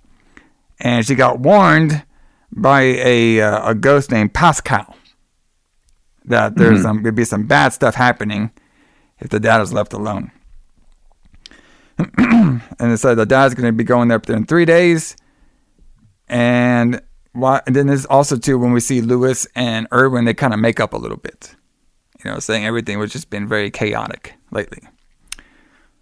So now Louis, it doesn't listen to Judd at all, and he goes to Gage's grave to dig him up. Yeah. So, and then this is when Ellie is now telling the mom that she had a bad dream and she was visited by a ghost named Pascow. And he was, don't worry, he's a friendly ghost. All right. And Like he was- Casper. yeah, like Casper. Warning him of what the dad's going to do. And the mom realizes, like, okay, I heard the name Pascow before. And now we have the Pascow ghost, who is really the, uh, the, the kid who died, that Victor kid. He is now, like, giving friendly advice to to the mom Rachel to, to help warn Mhm. them for for not for for trying to stop Louis from burying Gage in the ancient Indian burial ground. So now, Yes. so this and the reason Victor is doing this is because there was a point where he met Louis at this certain point of death where he can communicate with him now through like this certain point of death on there. Mhm. So now, you know, this is also too when the to, when the mom realizes, you know, okay, that is actually uh, the Pascow guy, the the guy who like uh, that Louis took care of. So she's trying to call up Louis now, and she can't get a hold of him. So now Louis is digging up that grave. All right, and the cops try to come by. They flash their lights. They don't see him. He gives like a little evil smile. And this is also too when uh, Rachel she calls up Judd. She's like, "Hey Judd, have you seen uh, Louis?" He's like, "No, I thought he was with you." He's like, "No, he's not with me." He's like, "Oh, okay, that's not good." And she's like, "I'm coming home." He's like, "No, no, don't do that, Rachel. Don't do it." He's like, "I'm coming home." I'm like, "No, stop, stop." He's like, "Oh shit." so then, um, so then Judd grabs a six pack of Budweiser. All right, goes out to the porch. And he's like, "All right, all right, old man, you really screwed up this time." And he's like, you know, I gotta take. I'm gonna, you know, I started this. I gotta take care of it. So I guess he's gonna wait at his house for the demon child to come back. But what happens? Judd probably drink a little too many Budweiser, so he passes out. So now, so now, uh, Louis grabs Gage's body, holds him very tight, and now he's going to take Yeah. him all the way past the pet cemetery. And this scene's a lot quicker than when they did the cat. So he takes him, he gets there pretty quickly, and he buries him very quickly. So what I'm thinking is, like you know, you remember last Yeah. time we, they dug up the cat? It took them like five hours to do it. It took him hours. Yeah. You know, this one only taking like a minute. So maybe Yeah. he just put a bunch of rocks on him, because that's what it looked Maybe. like. Or maybe he buried him in the same hole the cat was in. Yeah, that's what I was thinking. Maybe yeah. It's already he already dug the hole. Yeah. Um, but yeah. So one thing I think is weird about this is like it doesn't take him very long to dig up the grave either. Yeah. Like, I mean, can you imagine how long it would take to dig a hole six feet deep in the ground? Oh yeah. I mean, yeah. it has to take hours, right? I mean, it has to. Yeah, has to. Um, by yourself. Um, I don't even know if you could do it overnight, but um, but he's determined. But uh, I also think it's weird that um he could hold uh, Gage's body. Although that's a really powerful scene where he's like holding Gage's body. Yeah. But like, I just can't believe that a child that small would really have anything left after getting hit by a truck like that. Like, Yeah. I, I mean, I can't imagine there would be anybody left. Like, he would just be in pieces. I would think. But I mean, I don't know. I'm no doctor. Yeah. Well, you know, we gotta have some sort of movie here. That's true. So now the Chicago house is haunted now. All right. We have all these pictures mm-hmm. moving around. And now Rachel sees her dead sister. His sister's like, I'm coming for you, Rachel. This time I'm really coming for you. It's like, me and Gage are finally going to get you. And we're going to get you for letting us die. And of course, she wakes up in the airport and she was like, good. it was just a dream. All right. Just a dream. And then we have Rachel. She's running through the whole airport like some Home Alone shit. And then she finally makes it. And um, uh, she Shawnee makes it to the to the to the I guess her her her flight. I guess she has changing flights that she makes it to, and and the Casper, the friendly Pascow ghost, is helping her succeed. So Judd's asleep. All right. So this is when you know. So like, like like we talked about, Louis he brought Gage to the whole forest, smoking lights, trees falling down everywhere. Here's a bunch of ghosts. He sees like some sort of like demon face pop up out of him. He's like, oh, all this is okay. Yep. No Uh, problem. Normal. Yeah, not no problem here. All right. All these ghosts trying to warn me. It's all good. and basically, his thing was like Louis's thing was like, okay, I'm gonna I'm gonna bring Gage back to life. I'm gonna hang out with him for a little bit. Then, if I need to, I'll I'll, I'll put him down again. So obviously, Louis is just going through a, a ton of trauma. You know, it's not thinking straight, and none of these signs Well, are right. none of these signs are are helping. Yeah, he's desperate at this point. Yes. So Rachel now rents a car, and it's help from the Casper friendly Pascow ghost. And then she gets a flat, and the ghost is like, "No, it's trying to stop you. You're close, but it's trying to stop you. Keep going. Push, push. I need you to push." So we have Dad. Louis puts the Gage in the ground fast, and now the kid is basically back home now. So it's really quick, really quick Yeah. turnaround for this one. Hmm So Demon Gage, kid wakes wakes up. Rachel she passes by a lobster sign. I don't know. I Mhm. thought that was funny. We have a Yes. 24 hour Well, it's Maine, lobster. right? Yeah. Okay, that makes sense. So there's 24 hour lobster places. You could just go in there and get a lobster. Uh, apparently so. Oh. you can just go and get a lobster 24 hours a day Yeah. in Maine, apparently. So now she gets a ride from a truck driver. All right. So now the door opens down back to the house. We have Demon Gage, and he goes and he searches and he grabs the uh, Lewis's like knife, his little scalpel. Yeah. So now we're having the cats going towards Judd's house now. And Judd finally wakes up after his beer coma. It's like, oh, it's like, oh shit. And he sees like footprints and stuff. He's like, oh boy. So he goes Uh-oh. upstairs. We hear, we see a ball, kids laughing. So this is when we start getting the creepy parts of the movie. He goes upstairs. Here's a young Gage playing around, playing games. Judd's has a switchblade on him. He's looking for Gage. And then Judd gets distracted by the cat saying, "Oh, what are you doing here, Church?" And then he, and then uh, Demon Gage cuts the ankle of Judd, and he cuts his fucking mouth, and he eventually eats his fucking throat. And I was like, "Oh shit!" Yes. Look at this demon kid; he's going crazy on him. So he kills Judd. So there he goes. And then the demon cat looks on, all happy.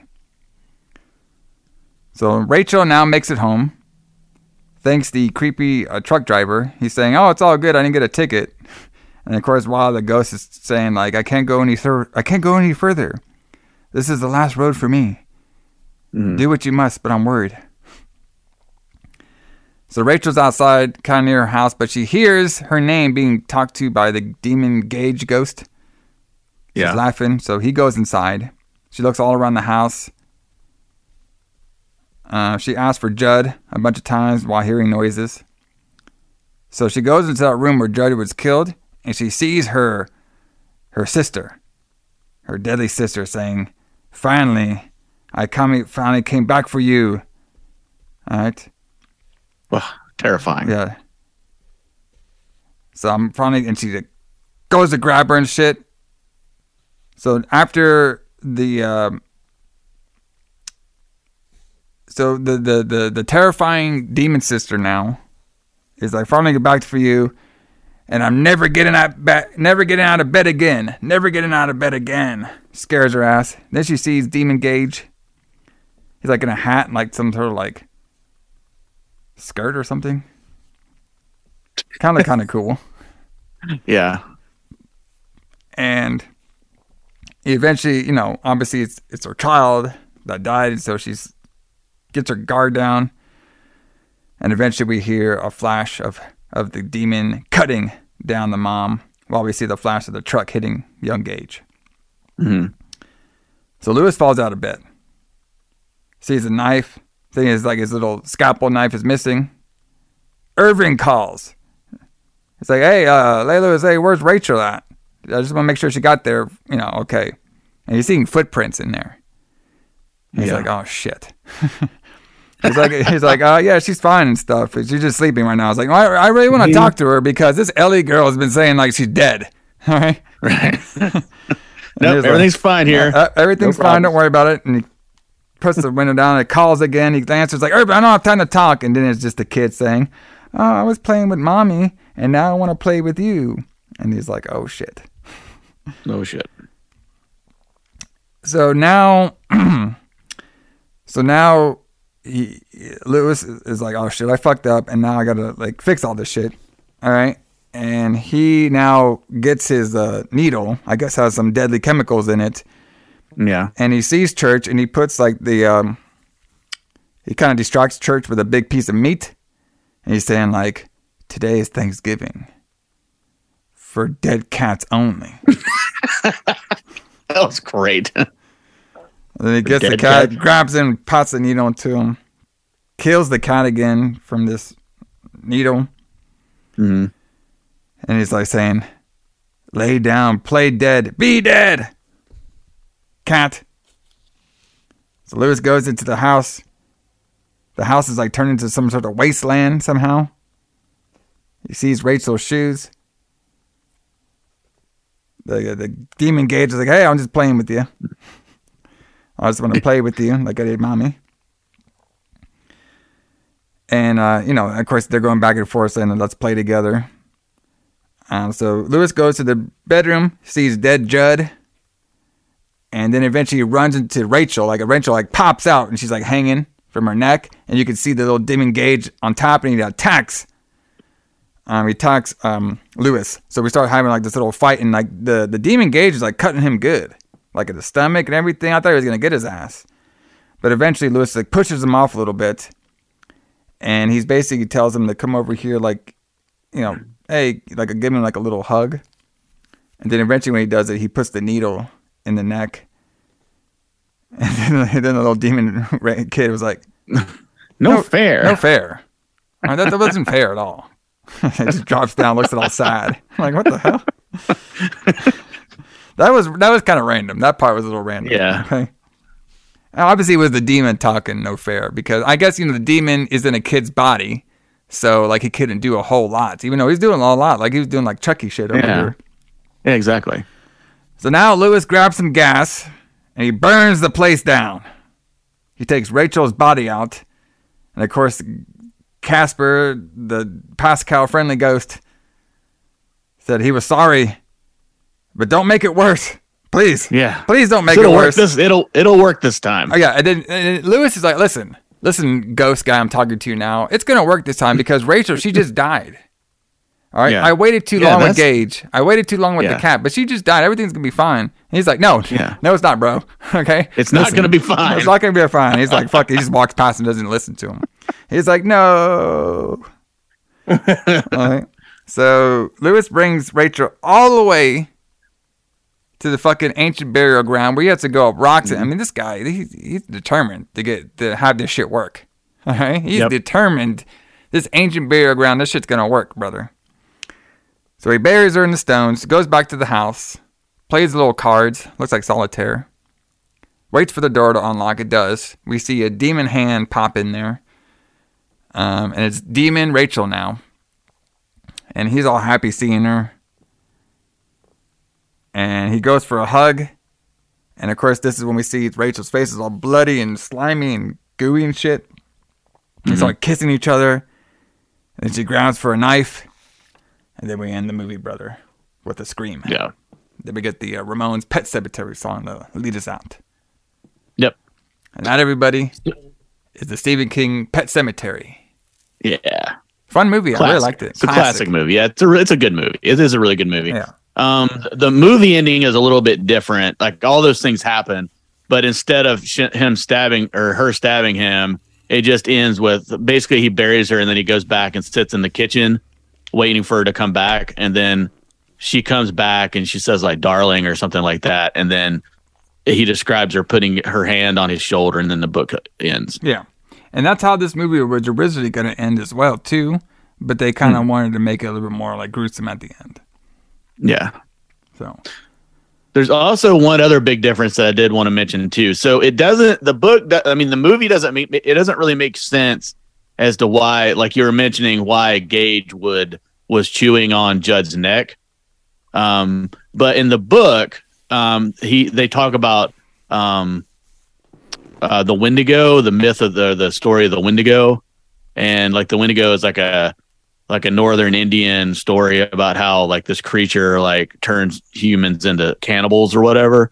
So that's like kind of what happens in the book is like they, he kind of implies that the Wendigo is like haunting this land, and that's why anytime you bury somebody a human in the land in that land, they come back as a cannibal. gotcha. That makes sense. But yeah, I love this movie. I mean, I think it's really good. Like I said, I don't watch it because of the Zelda scenes that scare the shit out of me. Yeah. But um but yeah, I mean this movie's really good. It it might have been it's probably one of the better Stephen King uh uh, versions, I think, made into a movie. Yes, definitely. Yeah, it's definitely one of the top ones. You know, acting's really good, storyline's good, Oh, yes. plot's really good. Um, you know, it has a lot of realistic tones to it.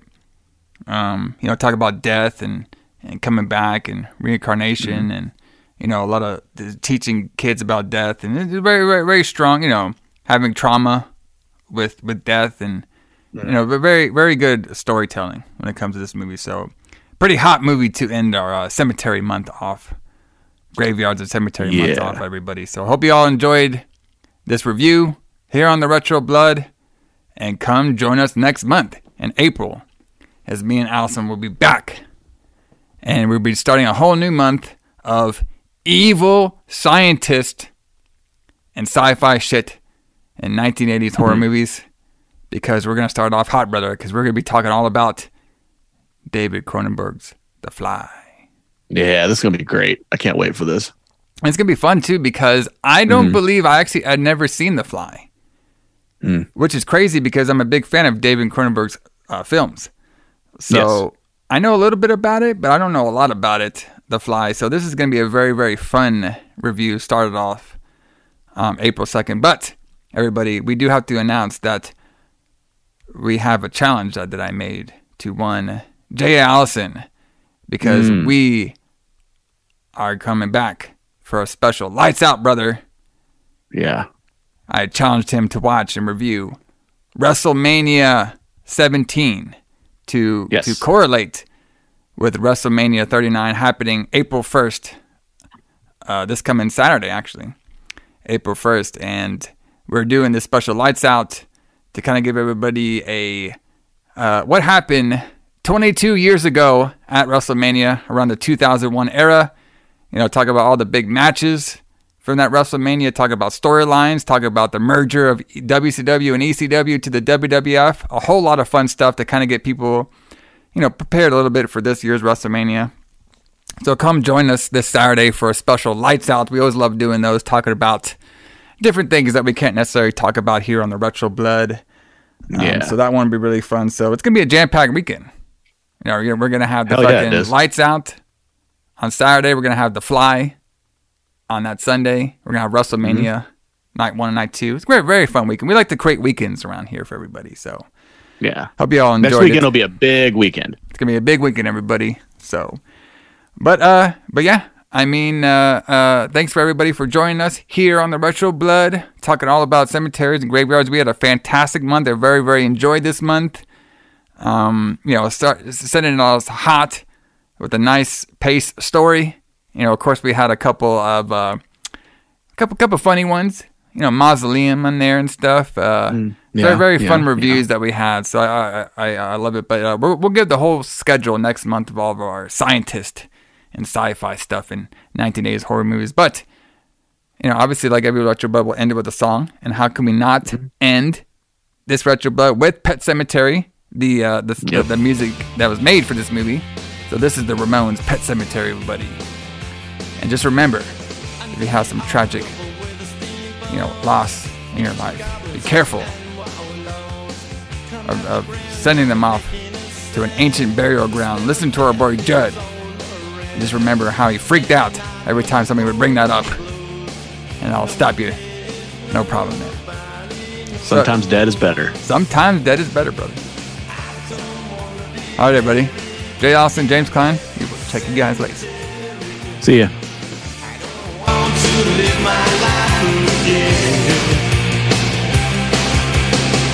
to be buried in a Pet Sematary I don't wanna live my life again Follow thick to the sacred place. This ain't a dream I can't escape. Molars and fangs are picking up bones. Spirits moaning among the tombstones. And at night when the moon is bright, someone cries something ain't right. I don't wanna be buried in a Pet Sematary. I don't want to live my life again. I don't wanna be buried in a Pet Sematary. I don't want to live my life again.